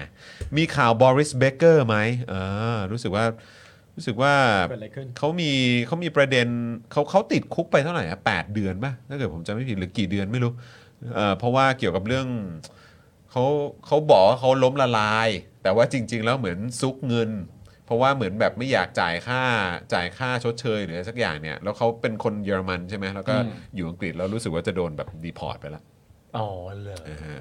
เป็นเรื่องประเด็นใหญ่บริสเบเกอร์ซึ่งเมื่อไม่นานมานี้ก่อนที่เขาจะติดคุกเนี่ยก็ยังเห็นเขาแบบให้สัมพงสัมภาษณ์เรื่องแบบเทนนงเทนนิสอยู่เลยเออ อ่าน นะครับก็ถือว่าเหมือนอารมณ์แบบเป็นที่เคารพเป็นรุ่นใหญ่ในวงการ อ่าใช่ เทนนิสอะ ใช่ เออนะครับแต่พอติดคุกปุ๊บก็กริบไปเลยเหมือนกันนะคครับ รับ นะฮะจะทวงถ้าจะทวงบุญคุณก็เลิกกินภาษีครับเออนะคุณอันลักกี้บอก เนี่ยคุณ มา บีบอกรายการดูมีสาระขึ้นอะ เออครับ เนี่ย เห็นไหม ผม หยอกหยอก เออ ไม่จริงอันเนี้ยพิมพ์อย่างเงี้ยจริง เอออันนี้อันนี้อันนี้คือจากมุมมองพวกเรา มันก็จริงครับ ครับ พิมพ์เข้ามาคิดว่าผมจะเจ็บเหรอครับ ผมก็เห็นด้วยผมจะไปเจ็บยังไงอะ เออ นี่ นี่ไงเออคุณลิชคุณลิชกินบอกพี่โอ๊ตอย่ามาทำให้รายการมีสาระ มีสิถึงจะดี เออมันต้องมี เ สิ อะไร สาระ พี่คิดว่าพี่เป็นคนตลกซะอีก อ้าวโถเออ ช่วยหารแหละอ่าโอเคโอเคครับ มา ผ อัปเดตข่าวต่างประเทศกันหน่อย คุณก่อน นะครับ คุณก่อน ข่าวต่างประเทศเรื่องแรกที่จะพูดถึงนะครับ ก็คือข่าวที่วุฒิสภาสหรัฐครับ ผ่านร่างกฎหมาย No TikTok on Government Devices Act นะครับ ด้วยคะแนนเป็นเอกฉันท์ด้วยนะ ครับ โดยกฎหมายฉบับนี้นะครับ มีสาระสำคัญก็คือ ห้ามไม่ให้เจ้าหน้าที่ของหน่วยงานรัฐบาลสหรัฐ ใช้ TikTok บนอุปกรณ์ที่เป็นของรัฐ เพื่อป้องกันข้อมูลรั่วไหลไปยังประเทศจีน อืม โอ้อยางนี้เลยเหรอ การดำเนินการของวุฒิสภานะครับ มีขึ้นหลังจากที่รัฐนอร์ d ด k ก t ตากับรัฐไอโอวาและอีกหลาย ๆ รัฐนะครับ ร่วมกันแบน TikTok เนื่องจากกังวลว่า TikTok เนี่ย และอันนี้อ่านว่าอะไรฮะ Byte Dance ฮะ Byte Dance นะครับ ซึ่งเป็นบริษัทแม่จะดึงข้อมูลของผู้ใช้งานในสหรัฐแล้วไปส่งให้กับรัฐบาลจีนครับโอ้โหโดยขั้นตอนต่อไปนะครับ จะส่งร่างกฎหมายนี้ไปให้สภาผู้แทนราษฎรสหรัฐพิจารณาลงมติ ก่อนที่จะส่งให้โจไบเดนลงนามบังคับใช้เป็นกฎหมายต่อไป นอกจากอ่าทั้งนี้นะครับ นอกจากสหรัฐแล้วในประเทศอื่นเนี่ยนะฮะ ก็มีความพยายามที่จะแบน t ิ k t o k เช่นกัน เช่นออสเตรเลีย ในขณะที่ไต้หวันเนี่ยเพิ่งจะแบน t ิ k t o k ในอุปกรณ์สาธารณะต่างๆ ส่วนอินเดียเนี่ยนะครับแบนไปตั้งแต่ปี 2020 แล้ว โดยในสหรัฐเนี่ยนะครับมีผู้ใช้งาน t ิ k t o k เนี่ยนะฮะมีอยู่ประมาณ 100 ล้านบัญชี โอ้โหเต้นกันตลอดเลย มากกว่าสมาชิกประเทศทั้งหมดของเราอยู่แล้ว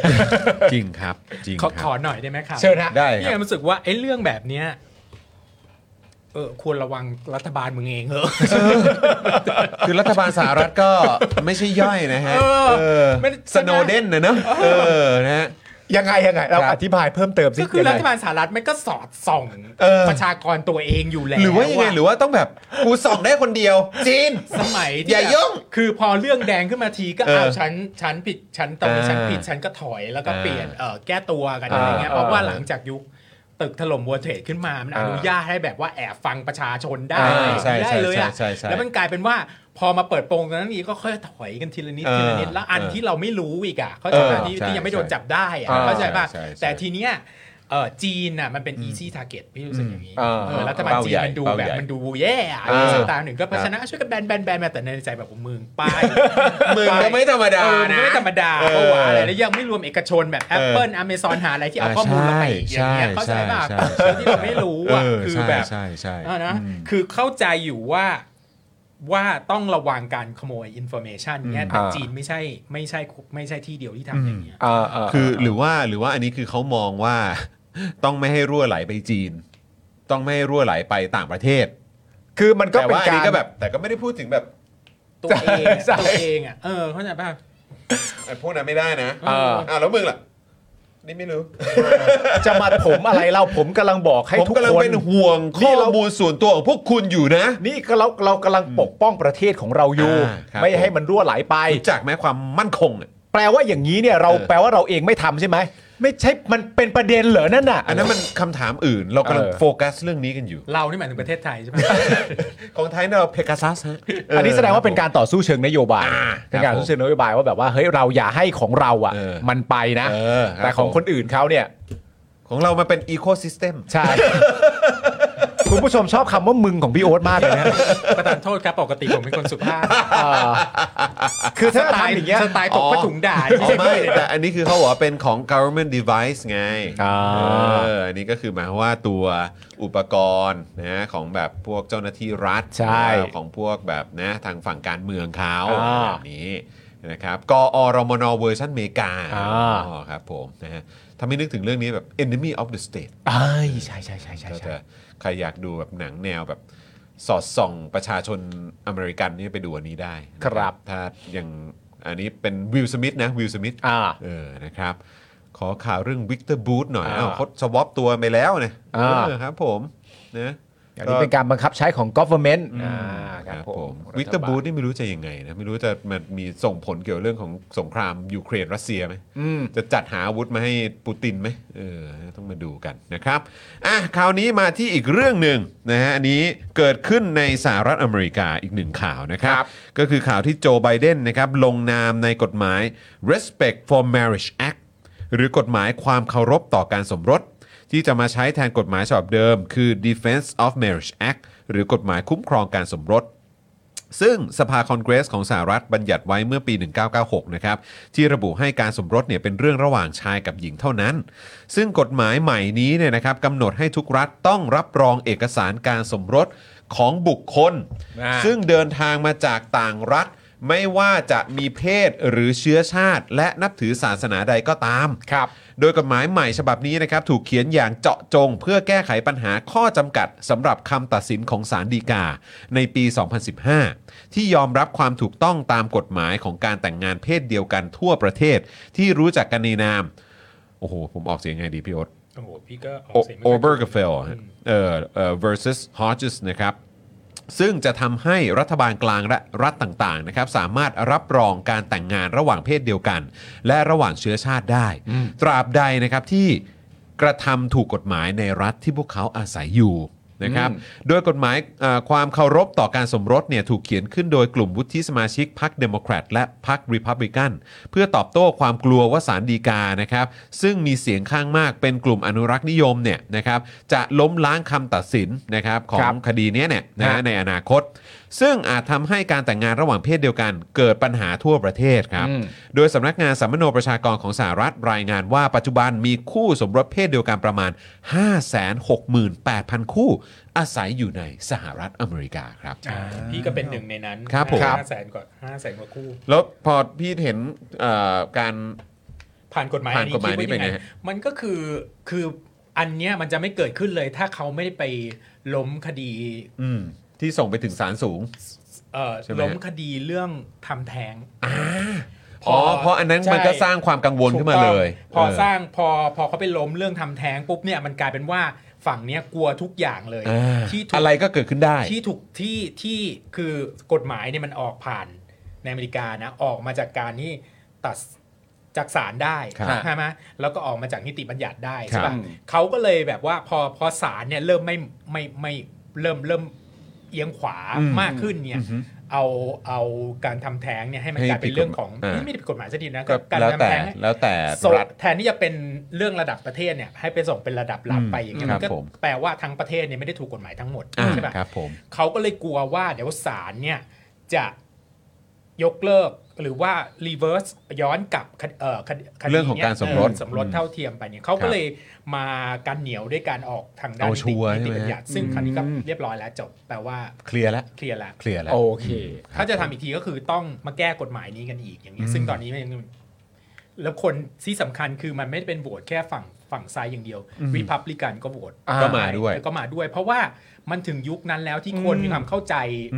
ทั้งสองด้านว่า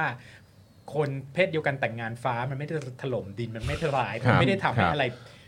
ทะเลไม่ได้แหวกขึ้นมาอะไรอย่างเงี้ย เอ เอ อเออ อเพราะฉะนั้นก็ และไม่ได้มีใครเสียสิทธิ์ ถูกต้อง ก็แค่ว่า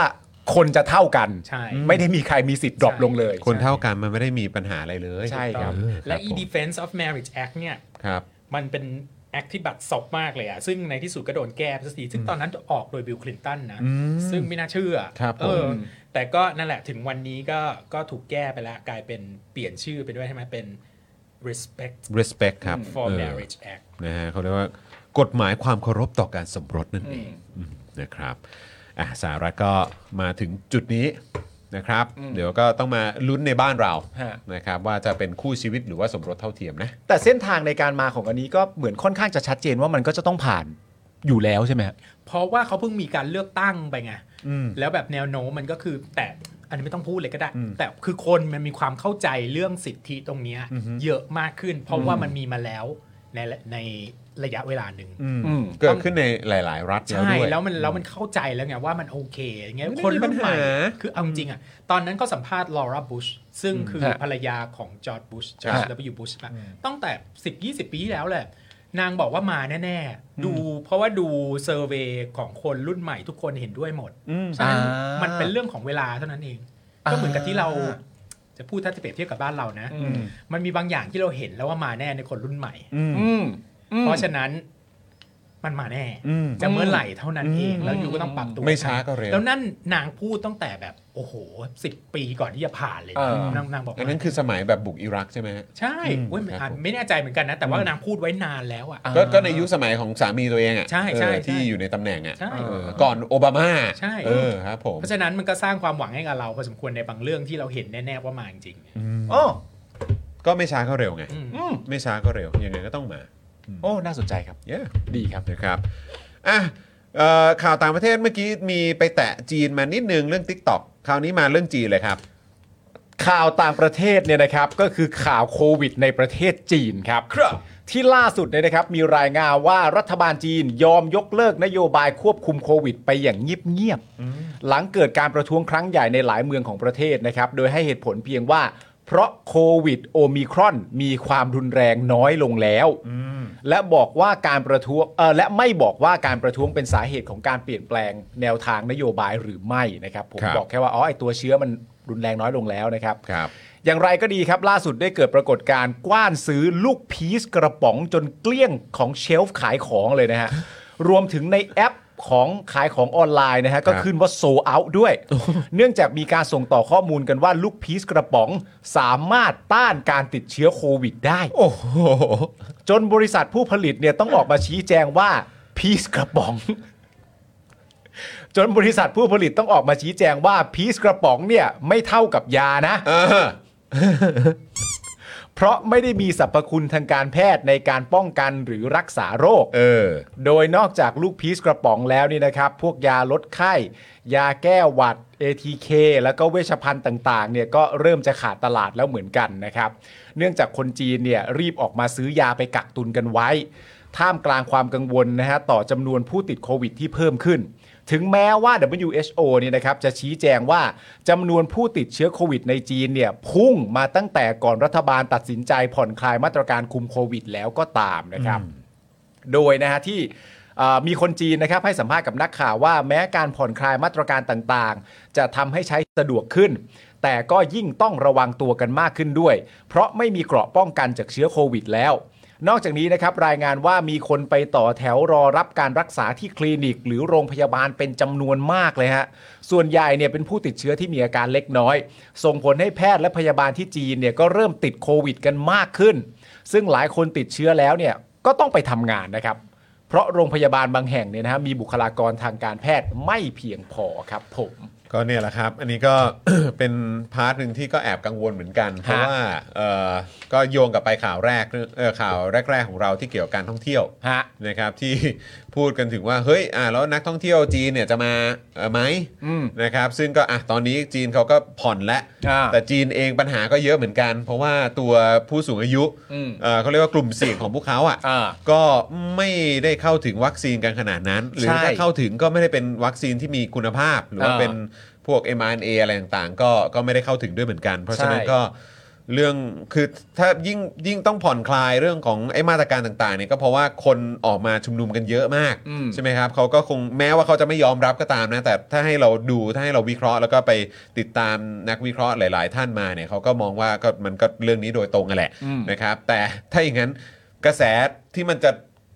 ย้อนกลับมาเนี่ยคนติดเชื้อมากขึ้น อืม มีคนเสียชีวิตมากขึ้นไหมเอออาจจะไม่รุนแรงมาก แล้วคนจีนที่ออกมานอกประเทศ เพื่อไปเดินเพื่อเพื่อมาท่องเที่ยวในต่างประเทศเนี่ย อืม ถ้ามาพร้อมกับเชื้อจะอะไรยังไง อืม อะไรแบบนี้มันก็มีประเด็นต่างๆ ที่เราต้องคิดกันต่อด้วยนะครับ ใช่ ผมว่ามันเป็นช่วงเวลา ครับ หมายถึงว่าณตอนนี้คือประเทศจีนเนี่ยอยู่ในช่วงเวลาที่เริ่มเพิ่งจะเริ่มต้นจะผ่อนคลายมากขึ้น เพราะฉะนั้นในประเทศเขาเขาก็ต้องรับภาระของการเพิ่งจะผ่อนคลายมากขึ้น เขาอยู่เฟสนี้อ่ะ ใช่ ใช่เขากำลังเริ่มถอยหลัง ใช่ เออ ที่ผ่านมาหาทางลงสวยๆกับไอ้นโยบายที่ไม่เวิร์กของเขาเนี่ย ใช่ น่ากลัวมากนะมีอีกอย่างหนึ่งเกี่ยวกับประเทศจีนอยากจะพูดหน่อย ครับ คือเพื่อนพี่ที่เป็นนักข่าวอยู่ในประเทศจีนเนี่ย ครับ หรือสำนักข่าวต่างๆ หลายอันเนี่ยหนีออกกันหมดแล้วนะ อืม ล่าสุดเนี่ยเพื่อนพี่ที่เป็นนักข่าวสวิตเซอร์แลนด์ที่เคยมาสัมภาษณ์จอห์นด้วย ครับ ฮะ เออ ก็ออกมาแล้วย้ายออกมาแล้ว อืม เออ เขาให้เหตุผลไหมฮะว่าทำไมถึงออกมา ก็มันนิวยอร์กไทมส์ก็ออกย้ายไป เออ โซลอย่างเงี้ย อ่าฮะ ก็ก็คือบรรยากาศมันไม่ได้แล้วระบบสิทธิเสรีภาพในการ ทำข่าว ทำสื่อ เอออะไรอย่ เพ ง ราะว่า งี้ย BBC ก็เพิ่งโดนจับไป ใช่ ใช่ เออนะครับ เออ ม น่ากลัวมาก เขาย้ายออกมาคือหมายว่าในช่วงที่ผ่านมาหรือว่าเมื่อไม่นานนี้เลย เมื่อไม่นานนี้เล เมื่อย ไม่นานนี้เลย ออ ไปกันใหญ่แล้วครับ อืม เออแล้วอย่างที่สหรัฐเป็นยังไงพี่เรื่องของแบบมาตรการโควิด เรื่องอะไรต่างๆเหล่าเนี้ยมันมันขนาดมันมัน อ่ะ มั ล่าสุด มันยังเหลืออยู่ไหมมันยังมีความ ล่าสุด กังวลอะไรกันอยู่ไหม ล่าสุดในนิวยอร์กคือวันนั้นเห็นอาร์ติเคิลนิวยอร์กไทมส์เอ่อออกคนติดเชื้อเพิ่มขึ้นเพราะมันฤดูหนาวแล้วไงที่ อ่า นู่นตอน ค นี้ รับ ใช่ไหม ผม ก็เลยกลายเป็นว่าเขากลับมารณรงค์ให้ใส่หน้ากากในที่ร่มอีก ใส่ แล้ว มา อ่า สก์เออ ในที่ร่ม ใช่ โอเค ครับ ใช่ ผม ข้างนอกไม่ไม่ ในตัวอาคารในอะไรแบบนี้ ใช่ฤดูการแสดงก็อาจจะต้องใส่อะไร อ่า โอเค รับ เออ ผม ซึ่งแบบเรานึกว่า นึกว่าจะจบ นึก แล้ว ว่าจบไปแล้วไง เออ เออเพราะว่า ครับผม ที่ผ่านมาไปดูละครบรอดเวย์ดูอะไรแล้วก็ไม่ต้องใส่อะไรอย่าง เอ เงี้ย อเออเออ แต่มันเป็นการรณรงค์ถูกไหม ถูกไม่บังคับ ไม่ แต่ บัง ว่า คับ แต่ว่าแต่ละที่แต่ละที่อ่ะถ้าสมมติลงละครก็บอกให้ใส่ก็ต้องใส่ไม่งั้นยุก็เถียงกัน คือรู้ไหมว่าคนทะเลาะกันเรื่องหน้ากากเนี่ยเยอะมากเลย ใช่ผมเคยเห็น เออ ผมดู YouTube เพราะว่ามันจริง ๆ เราก็รู้สึกลำคาญเหมือนกันนะ แต่มันก็แบบส่วนหนึ่งก็แบบอ่ะด้วยความที่คนอเมริกันนะสปิริตมันคือความเป็นปัจเจกใช่ป่ะเป็นอินดิชวล เออ ฉันไม่อยากให้ เออ ใครมาแบบบังคับ อืม ฉันอะไรอย่างเงี้ย มันก็จะมีความแบบว่า กูไม่ใส่มากกว่า มากกว่าเกาหลีมากกว่าไทยอะไรเงี้ยซึ่ง เออ มีความแบบเฮ้ยไม่ไม่ได้นะ เออ มันแบบ เออเออ เพื่อชุมนุมชุมชนอะไรอย่างเงี้ย เออ มีความเป็นคอมมิวนิลมากกว่า เออ อะไรเงี้ยมันก็กลายเป็นเรื่องเป็นราว ทุกที เออเออ พอกลับมาลนลงมาอ้าวมาคราวนี้ไม่ต้องใส่เลยทำไมต้องใส่นี่นี่คือพี่อิมเมจินเอาเอง เอง เออ เพราะว่า เข้าใจ วัน มี ต้อง ความเป็นไปได้ ซีนแน่ๆอะไรเงี้ย อ่า มาทรงนี้ ใช่ แน่ๆมีทรงนี้ เดี๋ยว เกิด พี่ก ขึ้ ลั น บ แน่ๆ ไปแล้วพี่ไปดูละครแบบเอลิสพี่จะแจ้ง เออ ว่ามีคนงี้เปล่า ดี อ่ะแล้วเดี๋ยวถ้าไม่มีพี่เป็นคนคนนั้นเอง โกไม่ใส่เพราะกูเหนื่อยแล้วก็แต่ว่า แต่หวังนะคือถ้าเกิดว่าได้ไปรอบหน้าไปนิวยอร์กรอบหน้า คือจะไม่เจออะไรแบบนี้แล้วเออคืออยากจะแบบไปแบบโล่งๆแล้วเหมือนกัน ก็ไม่รู้อ่ะแต่พอพอพอ แต่ก็ยังไม่รู้ว่าพี่ว่าจะได้ไปเมื่อไหร่ ไม่นานหรอกเออไม่นานหรอกเออ ครับผมครับผมโอเคนะครับอ่ะอีกเรื่องละกันนะครับ ขอนิดนึงละกันเพราะว่าเห็นเรื่องตื่อนะครับที่โอ้โหตาแดงเลยนะเออที่แบบว่าเหมือนแบบเฮ้ยยังไม่ทันได้สร้างความสุขให้คนไทยเลยเออนะครับ ถ้าได้ก็ดีใจ เออ ถ้าไม่ได้ ครับผม ก็เสียใจ แต่เสียใจนี่ไม่ได้เสียใจเพราะตัวเอง ครั เสี บ ยใจเพราะว่าไม่ได้ทำให้ประชาชนในคนไทยมีความสุข นั่นแหละครับ ผม โอ้บิวกดกดสวยมากเลยบิ คว รับผม ใช่ครับ นั่นแหละฮะคือเขาเพิ่งไปเบลเยียมมาใช่ไหมเออนะครับ ก็สำหรับข่าวต่างประเทศข่าวสุดท้ายแล้วกันนะครับนะก็เป็นข่าวที่สหภาพยุโรปอยากให้อาเซียนออกแถลงการประนามรัสเซีย โดยมีรายงานว่าในการประชุมสุดยอดอาเซียนสหภาพยุโรปนะครับสมัยพิเศษที่เบลเยียมเนี่ยซึ่งประยุทธ์เนี่ยก็ไปร่วมประชุมนั้นเนี่ยนะครับทาง EU อยากให้ชาติในอาเซียน ซึ่งมีชาติไหนบ้างนะนะค ครั รับ บ ออกแถลงการว่าสงครามในยูเครนคือการรุกรานของรัสเซียที่ปราศจากความชอบธรรม โดยจะเรียกร้องให้อาเซียนมองที่ข้อเท็จจริง และกฎหมายระหว่างประเทศครับ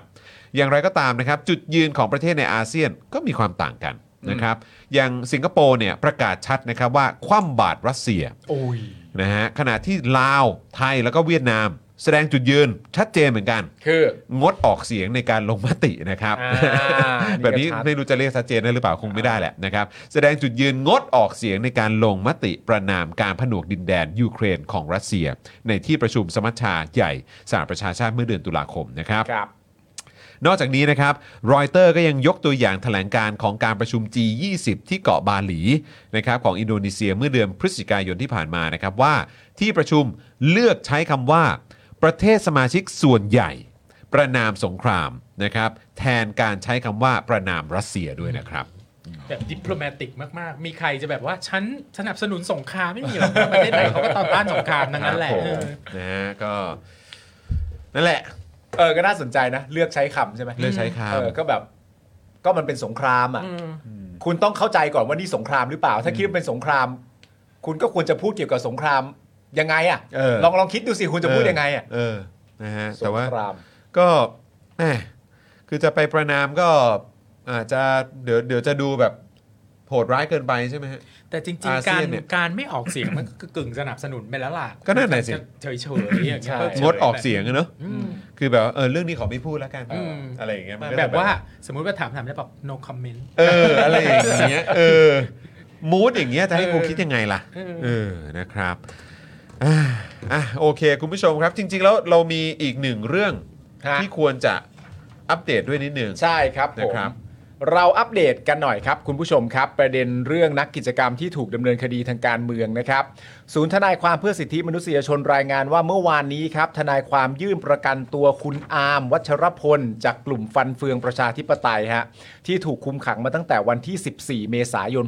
65 จากคดีที่ถูกกล่าวหาว่าทำให้รถยนต์ตำรวจเกิดเพลิงไหม้ จากเหตุชุมนุมจากวันที่ 11 มิถุนายน 65 แต่ศาลอาญายังมีคำสั่งไม่อนุญาตให้ประกัน โดยเห็นว่าไม่มีเหตุเปลี่ยนแปลงคำสั่งเดิมนะครับ ครับ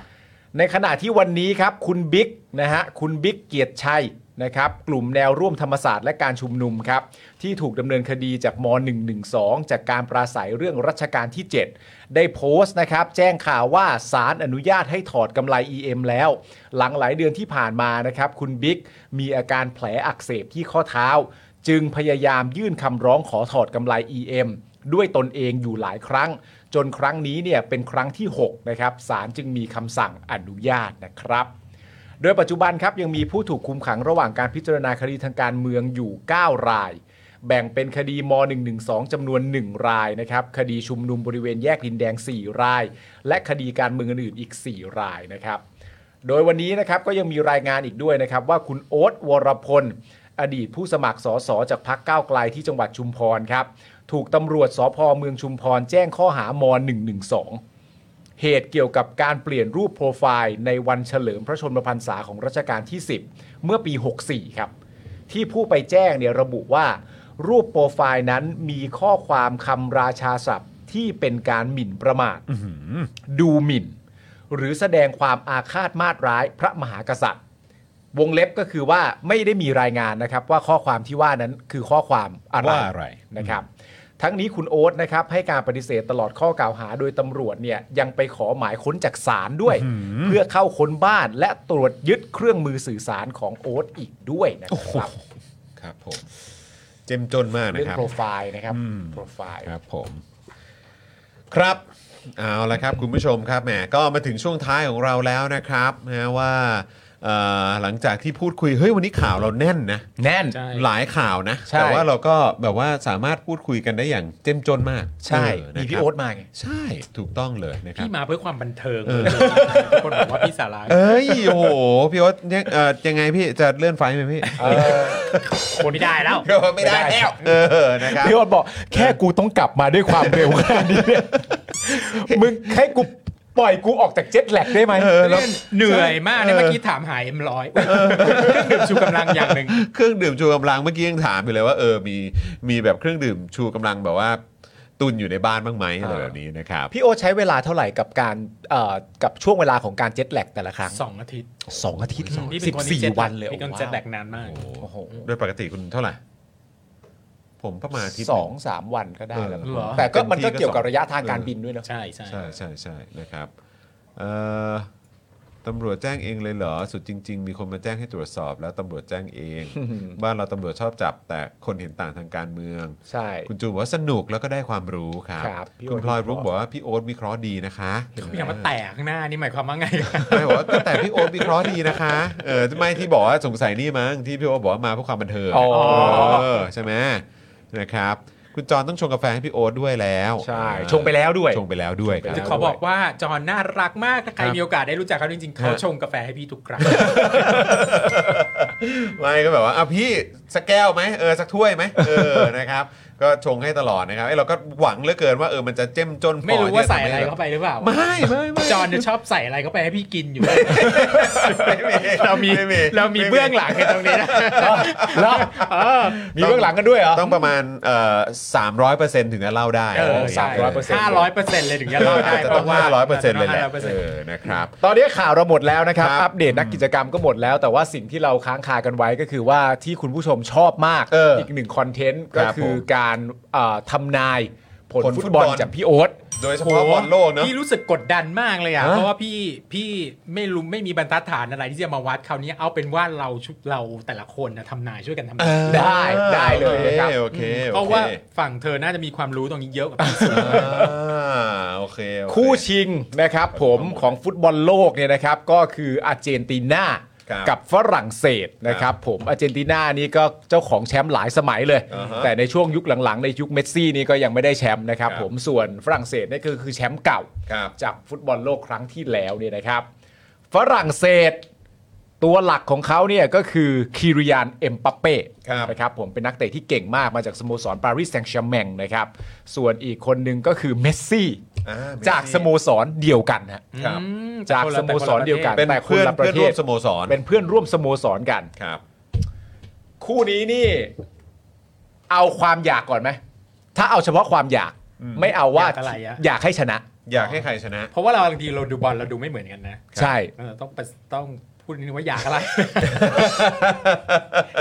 อยาก มี อะไร ภาพ อ่ะ มันมี อยาก ภาพ อะไรอะ ฝังใจพี่มากเลยตอนสมัยพี่เด็กๆอ่ะ ฮะ คือ ทีมอาร์เจนตินา เออ แล้วมันยืนอยู่กันในล็อกเกอร์แล้วมันก็อาร์เจนตินาอาร์เจนตินาอาร์เจนตินาแล้วก็แกว่งไปแกว่งมาแล้วแบบแล้วคล้องออกช่องเจ็ด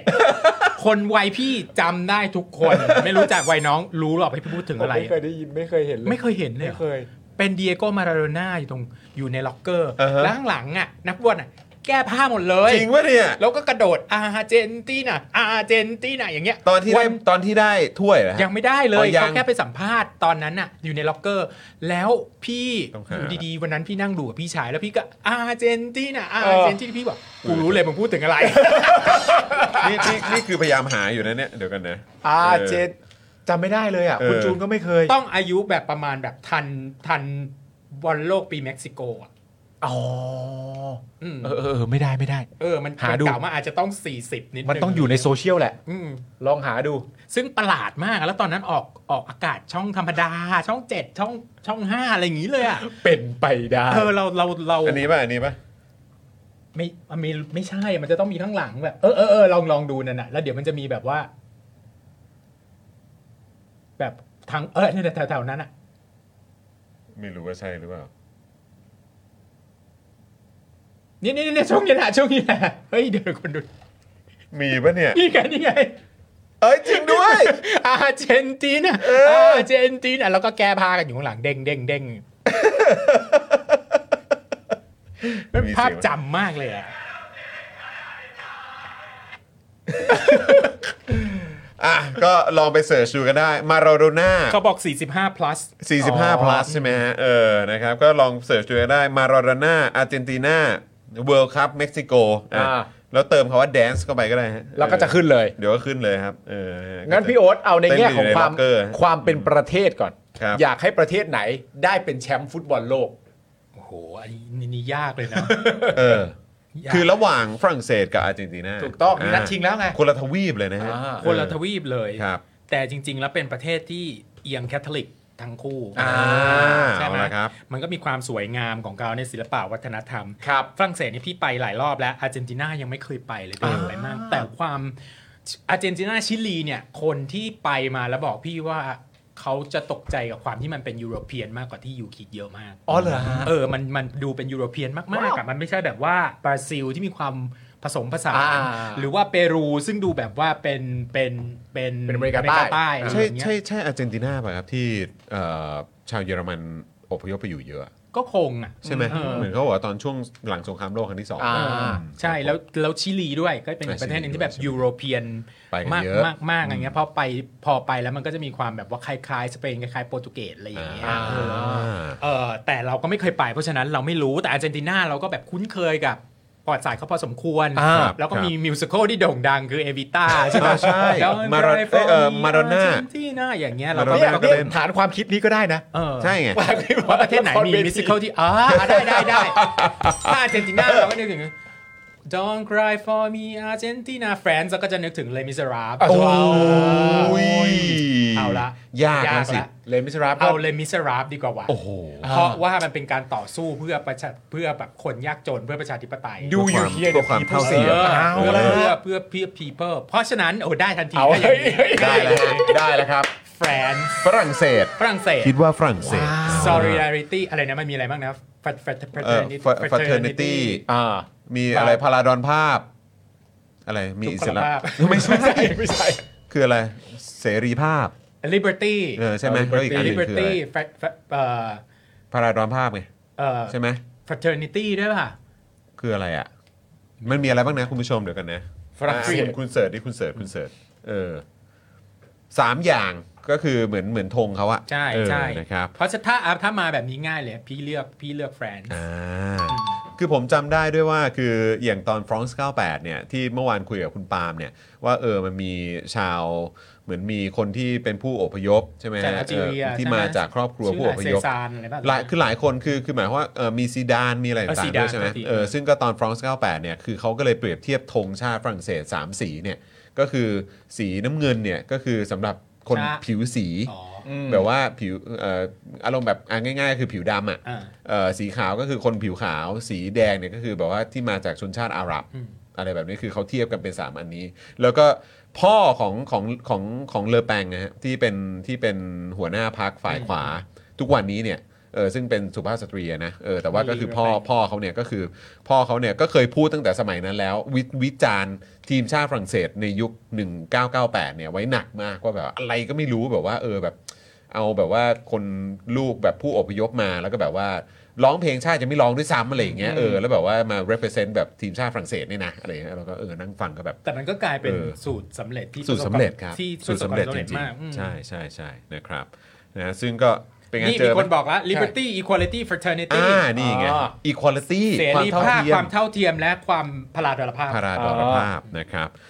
ผมเองก็เห็นไปในทางพี่โอ๊ต นะ แต่พี่โอ๊ตเป็นคนที่แบบว่าคิด คิดละครเวทีขึ้นมาแบบบึ๊บได้เร็ว โบ๊ะ มาก เลย คือแบบปิ้งขึ้นมาทันทีเลย สายเขาจริงๆอ่ะ เสมอภาคเออเสมอภาคเสรีภาพ พาราดอนภาพนะครับนะฮะ เอาแล้ว แต่ผมก็ค่อนข้างเห็นด้วยกับพี่โอ๊ตนะ คือแบบใจก็อยากให้อาร์เจนตินาได้ อ่า ในโดยส่วนตัวผมนะ แต่ว่าคิดว่าความเป็นไปได้เนี่ยเอ่อในการที่จะคว้าคว้าแชมป์โลกเนี่ย ผมก็ว่าฝรั่งเศส อ่า เพราะผมก็คิดถึงเรื่องความหลากหลายแหละ อืม เออนะครับเพราะว่าคือดูทรงแล้วอย่างฝรั่งเศสนี่ก็หลากหลายจริง ๆ อ่า คือนักเตะก็มีความหลากหลายทาง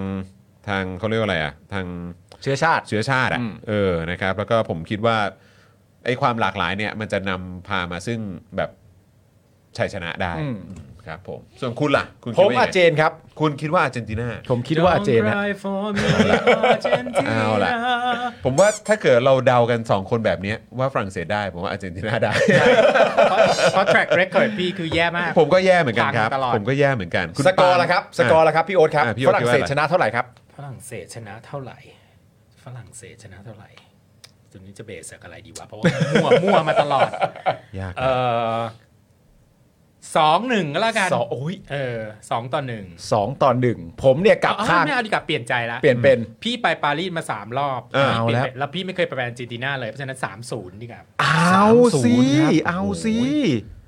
เมเมสซี่หลับใน ผม เม กลับ สซี่หลับไหน ผมกลับข้างจากสกอร์ก่อนหน้านี้ของพี่โอ๊ต เออ ผมว่าอาร์เจนตินาชนะ 2-1หนึ่ง สองหนึ่งครับ คุณจอห์น ผมว่า คุณนะฝรั่งเศสชนะ ผม แต่ ว่า เท่า ฝ ไหร่ รั่งเศสชนะแต่ชนะ 3-2 สามโอ้โหนัดชิงได้ยิงกันกระจายเลย ก็แอบคาดหวังไว้ เออ ยิงกันเยอะๆหน่อย ใช่ เออ นะครับ ก็นั่นแหละครับ เพราะว่าคือตามความรู้สึกแค่รู้สึกว่าอาร์เจนตินาเนี่ย คือแน่นอนนักเตะเขาเก่งกันอยู่แล้วแหละ เออ แล้วมาจนถึงขั้นนี้ได้ก็ต้องเก่งอยู่แล้วแหละ แต่ว่าเราก็ต้องไม่ลืมว่าเหมือนเสาหลักของเขาอ่ะมันดูเป็นเมสซี่ไง ใช่ เออทุกอย่างมันก็จะโถมไปที่เขาอ่ะ เออ แล้วแล้วผมก็แค่มีความรู้สึกว่า หรือว่ารอบชิงเมสซี่จะโดนจับตายไง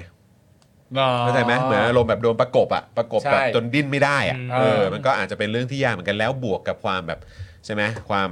ที่นักเตะฝรั่งเศสนี่ก็ ใช่ ความสามารถนี่ก็ไม่ ใช่ ธรรมดาและหลากหลาย แต่ถ้าถูกจับตายอ่ะก็ควรจะถูกจับตายทั้งคู่นะ คืออ๋อกับ ทั้ง เอ็ม เอ็มบัป เป้ เป้ ใช่ กับ แต่ เมส คือ ซี่ต้องควรจะถูกจับ แต่ ตาย เอ็มบัปเป้ ทั้งคู่ ก็ยังไม่ไม่ได้ถือว่าเป็นเหมือนแบบมึงคือแบบเสาหลักแบบศูนย์รวมจิตใจข ยั อง งไม่ได้ แบบ เป็นเดอะโกด ใช่ของของฝรั่งเศสขนาดนั้นไง มันยังมีความแบบเหมือนกระจายกระจายอำนาจอยู่ ในหมู่นัก เดี๋ เตะ ยว ฝ ถึ รั่ ง ง เว เศ ลา ส จริงๆมันก็ต้องมีข้อผิดพลาดอะไรบางอย่าง ใครจะไปรู้ ใช่ใช่ ใช่ไหมฮะเออนะครับอ่าอันนี้ก็ อ้าว ลองลองทำนายกันไปนะครับ ลองทำนายกันไปนะครับ คุณเอสคริสบอกว่าอาร์เจนนี่ 1974 1986 มั้งครับ นานมาแล้ว อ๋อ ตอนได้แชมป์ใช่ไหมครับ มาราโดน่า คุณเมย์บอกว่าอาร์เจนน่าจะชนะ 1-0 อ่าน นะครับ คุณธนาหนูบอกว่าคราวที่แล้วก็ 4-2 นะครับ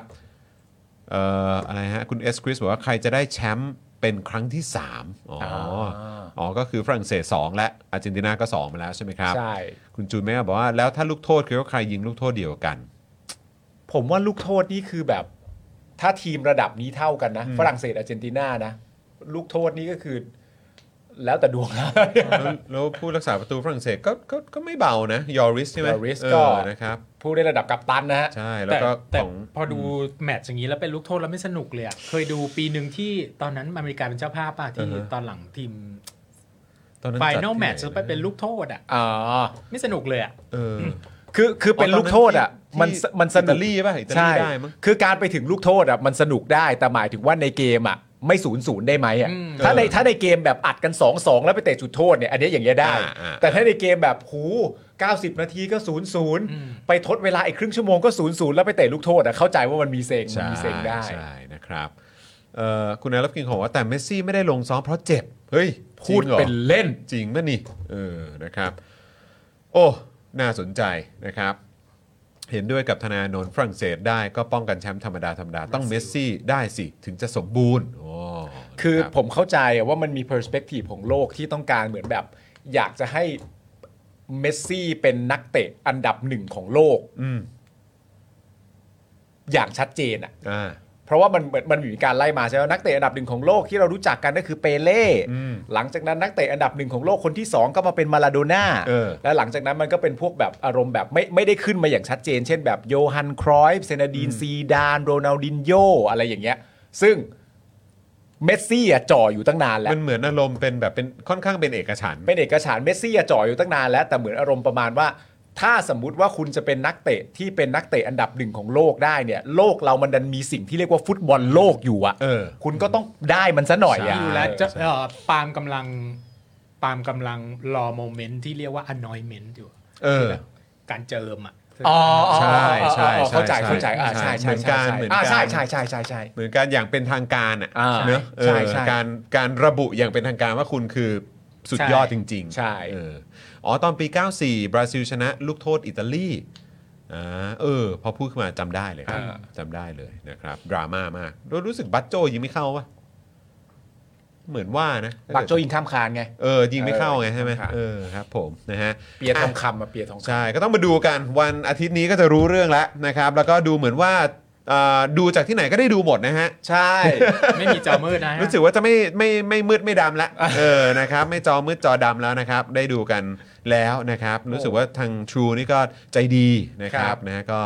ก็เหมือนเปิดโอกาสนะครับ แล้วก็เอ่ออนุญาตนะครับ ฮะ ให้ให้เอ่อด้านอื่นๆได้ได้ได้เอ่อถ่ายทอดกันด้วย หาท่าหาท่าขอบคุณไม่ถูกเลยฮะ ปลดเกล้า ใช่ ปลดเกล้า ใช่ครับก็ก็ขอบคุณด้วยนะครับนะก็ดีครับนะฮะจะได้ตื่นเต้นกันในแมตช์ท้ายๆนี่แหละ อ่ะ นะครับนะฮะ ครับ ก็ก็ดีก็ดีนะครับนะฮะอ่ะบัตโจยิงคนสุดท้ายข้ามคานเออ อ่า นะครับ ใช่ อ่ะใช่อ่ะคราวนี้มาถึงช่วงท้ายแล้วก็ต้องขอการคอนเฟิร์มนิดนึง ฮะ จากพี่โอ๊ตครับ ว่า ว่าจะกลับมาเมื่อไหร่ฮะ ไม่รู้เลย อ่ะน่าจะ ยังไม่รู้ เออ ช่วงไหมช่วงช่วงประมาณไหน ช่วจริง ๆ นะ พี่อยากอยู่ต่อมากเลย ครั อะ บ เพราะว่าวันที่ 7 เนี้ยที่เมืองไทยเนี่ยมีคอนเสิร์ต 2 อันที่พี่อยากดูมาก คือหนึ่งคือ Blackpink กับ 2 คือเอ่อการประกาศรางวัล Golden Disc Award อืม ครับ จะมาประกาศที่เมืองไทยแล้ว มาจัดที่เมืองไทย ราชราชมัง โอ้ แล้วไลน์อัพเนี่ย ยอดเยี่ยมมาก ยอดเยี่ยมมากไลน์อัพเป็นแบบศิลปินเคป๊อปที่แบบฮอตที่สุดตอนนี้รวมถึงเจโฮบจาก BTS โอ้ ด้วย ยมาด้วยเออ ถ้าไม่มีอะไรเกิดขึ้นในระดับชาติที่เราให้ต้องหยุด เอก า อ รแสดงคอนเสิร์ตอย่างเงี้ย ก็จะได้ดู มั กัน จะเกิด จะได้ ขึ้น ดูแล้ว อ่า เราอยากเราอยากอยู่มาก แล้วแล้วอย่างนั้นคือยังไงถ้าเกิดว่าพี่โอตไม่ได้ไม่ได้อยู่ที่เมืองไทยเนี่ยมันเอ่อรายการเอ่อการประกาศผลอันนี้สามารถดู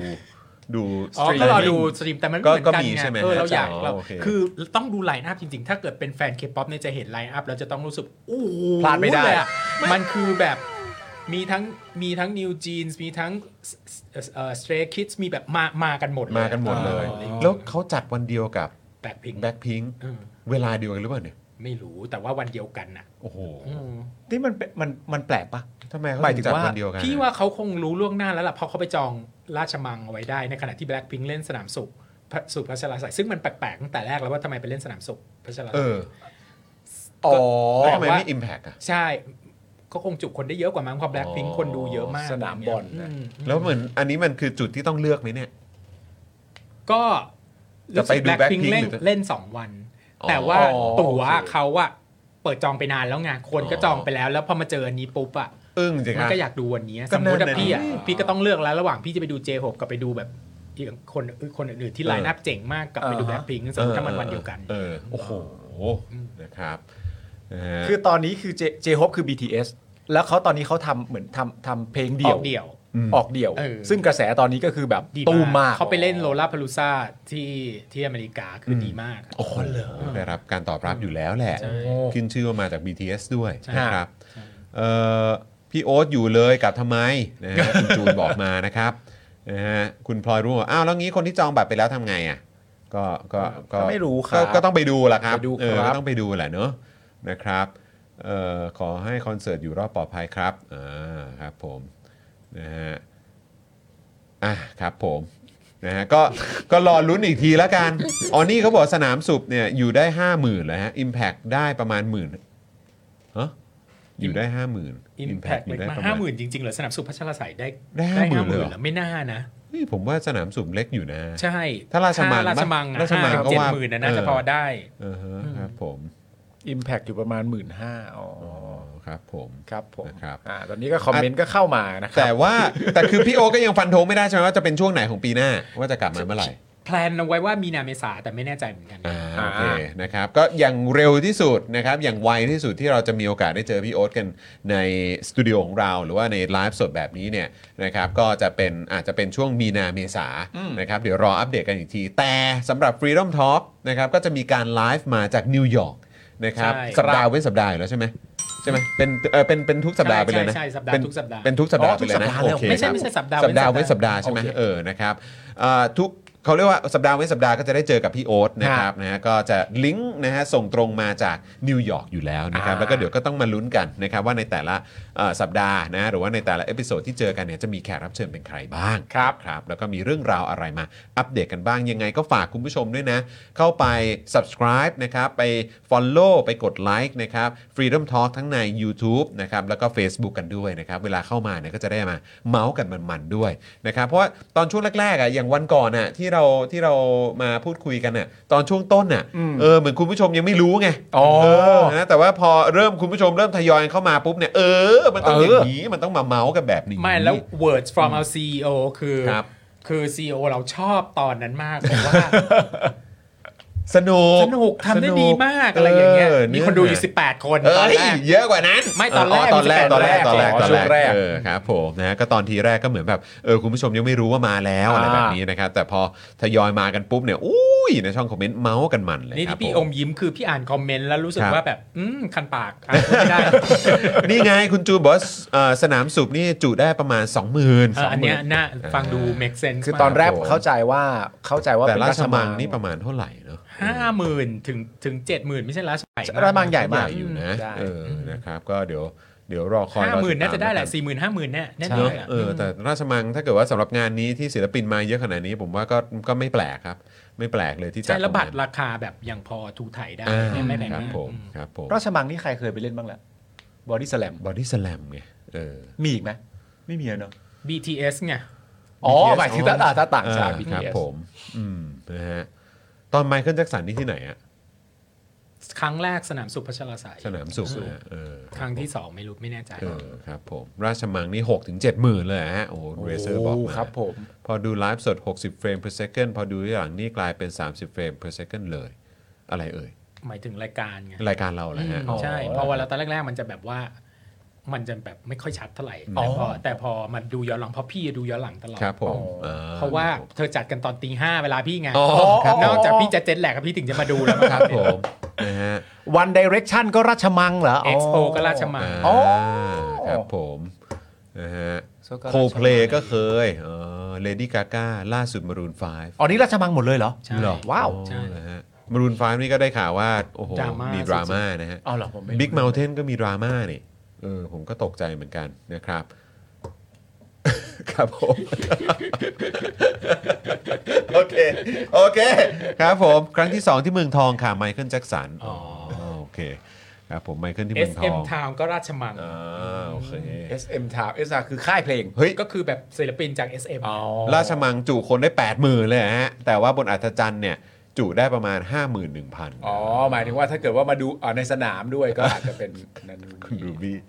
โอเค ได้ครับผม ครับอะไรครับอะไร คุณรูบี้มามามาพิมพ์ต่อไง อีกคอมเมนต์หนึ่งครับผม ครับผม นะฮะอ่ะโอเคครับคุณผู้ชมครับก็อย่างที่บอกไปนะครับฝากคุณผู้ชมเอออย่าลืมนะครับไปกดไลค์นะครับแล้วก็ไป Follow นะครับแล้วก็รวมถึง subscribe นะครับ Freedom Talk ในเอ่อ Facebook แล้วก็ YouTube ด้วยละกันนะครับแล้วก็คุณผู้ชมครับวันนี้นะครับใครอยากจะเติมพลังให้กับพวกเราแบบรายวันเติมเข้ามาได้เลย ใครชอบเอพิโซดนี้เติมเข้ามาเป็นกำลังใจให้กับพวกเราผ่านทางบัญชีกสิกรไทยนะครับ0698975539 นั่นเองนะครับนะฮะหรือว่าจะมาเป็นเมมเบอร์เป็นซัพพอร์เตอร์ให้กับพวกเราผ่านทาง YouTube Membership แล้วก็ Facebook Supporter ก็ได้ด้วย นี่ กั เรา นนะ คร ครับ อุ๊ยจะจบแล้วเหรอไล่แล้วเหรอ นี่ก็ลั่นเออ ซึ่ง ครับ เราคริสิสถึงขนาดไหนแล้ววะไ ตอนนี้ subscriber 5 5,000 กว่าเออ พี่ใจหายวาบเลยนะ เรา ฮะ จะต้องโอ้เราไม่อยากพูดแบบนี้เลยแต่แบบว่าเหมือนจะต้องขู่ท่านผู้ชมอีกรอบใช่ไหมว่า เวลาเขาไปเขาไปจริง ๆ นะครับ ก็ก็ เพราะ ก็ ว่าเรา เออ คุยกับซีออยู่ตลอดเวลา เออ แล้วเขา ใช่ เวลามัน เออก็คุยก็คุยกันแล้วก็คือว่าถ้าเกิดว่าแบบเอ่อหมดแล้วเนี่ยก็คือก็ก็ก็ สู่ขิด มันก็ถึงเวลาของเรา นะครับ มันก็ถึงเวลาของเรานะ ขิด ครับ แปลว่าขิดไม่เป็นไร ใช่ใช่ก็คือถ้าคุณผู้ชมก็ไปไม่ไหว เราก็ไปไม่ไหวเหมือนกันค ใช่ บ เพราะว่าช่วงเนี้ยหนัก หนักจริงครับหนัก คุณผู้ชมยิ่งคุณผู้ชมนะ ใช่ใช่ หนักนะครับ นะครับก็เข้าใจครับเข้าใจคุณผู้ชมนะครับ แต่ว่าถ้าเกิดใครไหวก็มาเป็นเมมเบอร์มาเป็นซัพพอร์เตอร์ละกันนะครับนะเพราะว่าอย่างที่บอกไปรอบนี้คือคงจะไม่แจ้งแล้ว อ่าร ร อบนี้คือไปแล้วไปเลย จอด จอดำจอดำของจริงนะครับ แล้วก็ไปทักทายกันในโซเชียลนะ ใช่ครับผมก็เจอกันในแบบว่าโซเชียลมีเดียแพลตฟอร์มแล้วกันนะครับ ครับ นะฮะอ่ะโอเคครับคุณผู้ชมนะครับ วันนี้ขอบคุณพี่โอ๊ตมาก ๆ เลยนะครับ ขอบพระ ดีใจ คุณพี่ มาก โอ๊ต เล ค ย รับ คุณนี่พี่ให้มาฟิลอินโรซี่ อยากให้มา อยากให้มา สอแล้ว เรื่อยๆ นะครับอยากให้มาเรื่อยๆ พี่ดูอยู่ตลอดนะ แล้วพี่ ครั ก็ บ แบ ผม บว่าพี่ก็ใช้เวลาตอน ตอนพี่ออกกำลังกาย โอ้ยยอดเยี่ยม แต่พี่จะเร่งสปีดเป็น 2 เท่าเพราะว่ามัน 2 ชั่วโมงใช่ไหม อ่า พี่ออกกำลังกายชั่วโมงหนึ่งก็จะปึ๊ดปึ๊ดปึ๊ดปึ๊ดจอนกับปาล์มก็จะ เอ เร็ อ ว พูดเร็วมาก อ๋อเดี๋ยว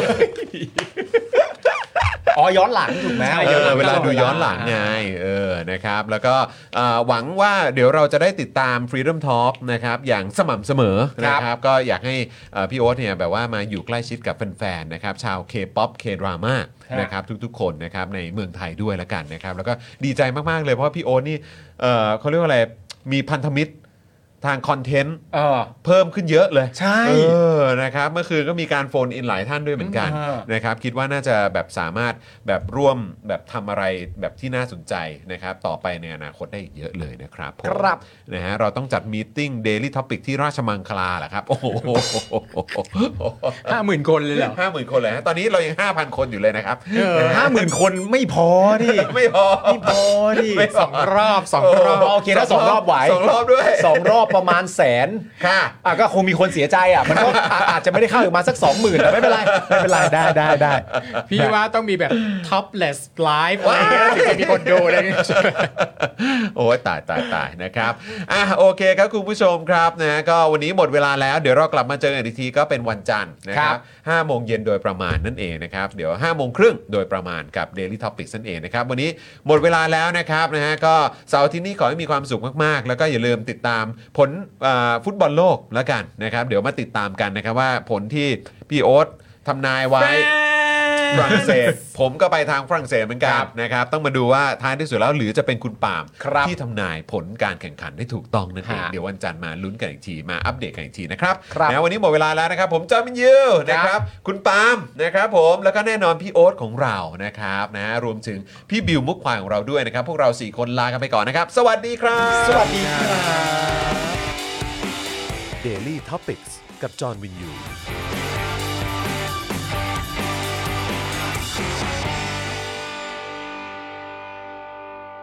ซัพพอร์เตอร์ ซัพพอร์เตอร์ พวกเราอยากได้ซัพพอร์เตอร์ ซัพพอร์เตอร์ ซัพพอร์เตอร์ พวกเราอยากได้ซัพพอร์เตอร์ ไม่มีเงินก็ไม่เป็นไร แต่ถ้ามีเงิน สมัครซัพพอร์เตอร์ ซัพพอร์เตอร์ ซัพพอร์เตอร์ พวกเราอยากได้ซัพพอร์เตอร์ ซัพพอร์เตอร์ ซัพพอร์เตอร์ พวกเราอยากได้ซัพพอร์เตอร์ กดง่ายง่ายๆแค่กดจอยด้านล่าง หรือว่ากด subscribe กันด้วยสมัครกันหน่อย ซัพพอร์เตอร์ ซัพพอร์เตอร์ พวกเราอยากได้ซัพพอร์เตอร์ ซัพพอร์เตอร์ ซัพพอร์เตอร์ พวกเราอยากได้ซัพพอร์เตอร์ ซัพพอร์เตอร์ ซัพพอร์เตอร์ พวกเราอยากได้ซัพพอร์เตอร์ ซัพพอร์เตอร์ ซัพพอร์เตอร์ พวกเราอยากได้ซัพพอร์เตอร์ ซัพพอร์เตอร์ เมมเบอร์ชีพสมัครซัพพอร์เตอร์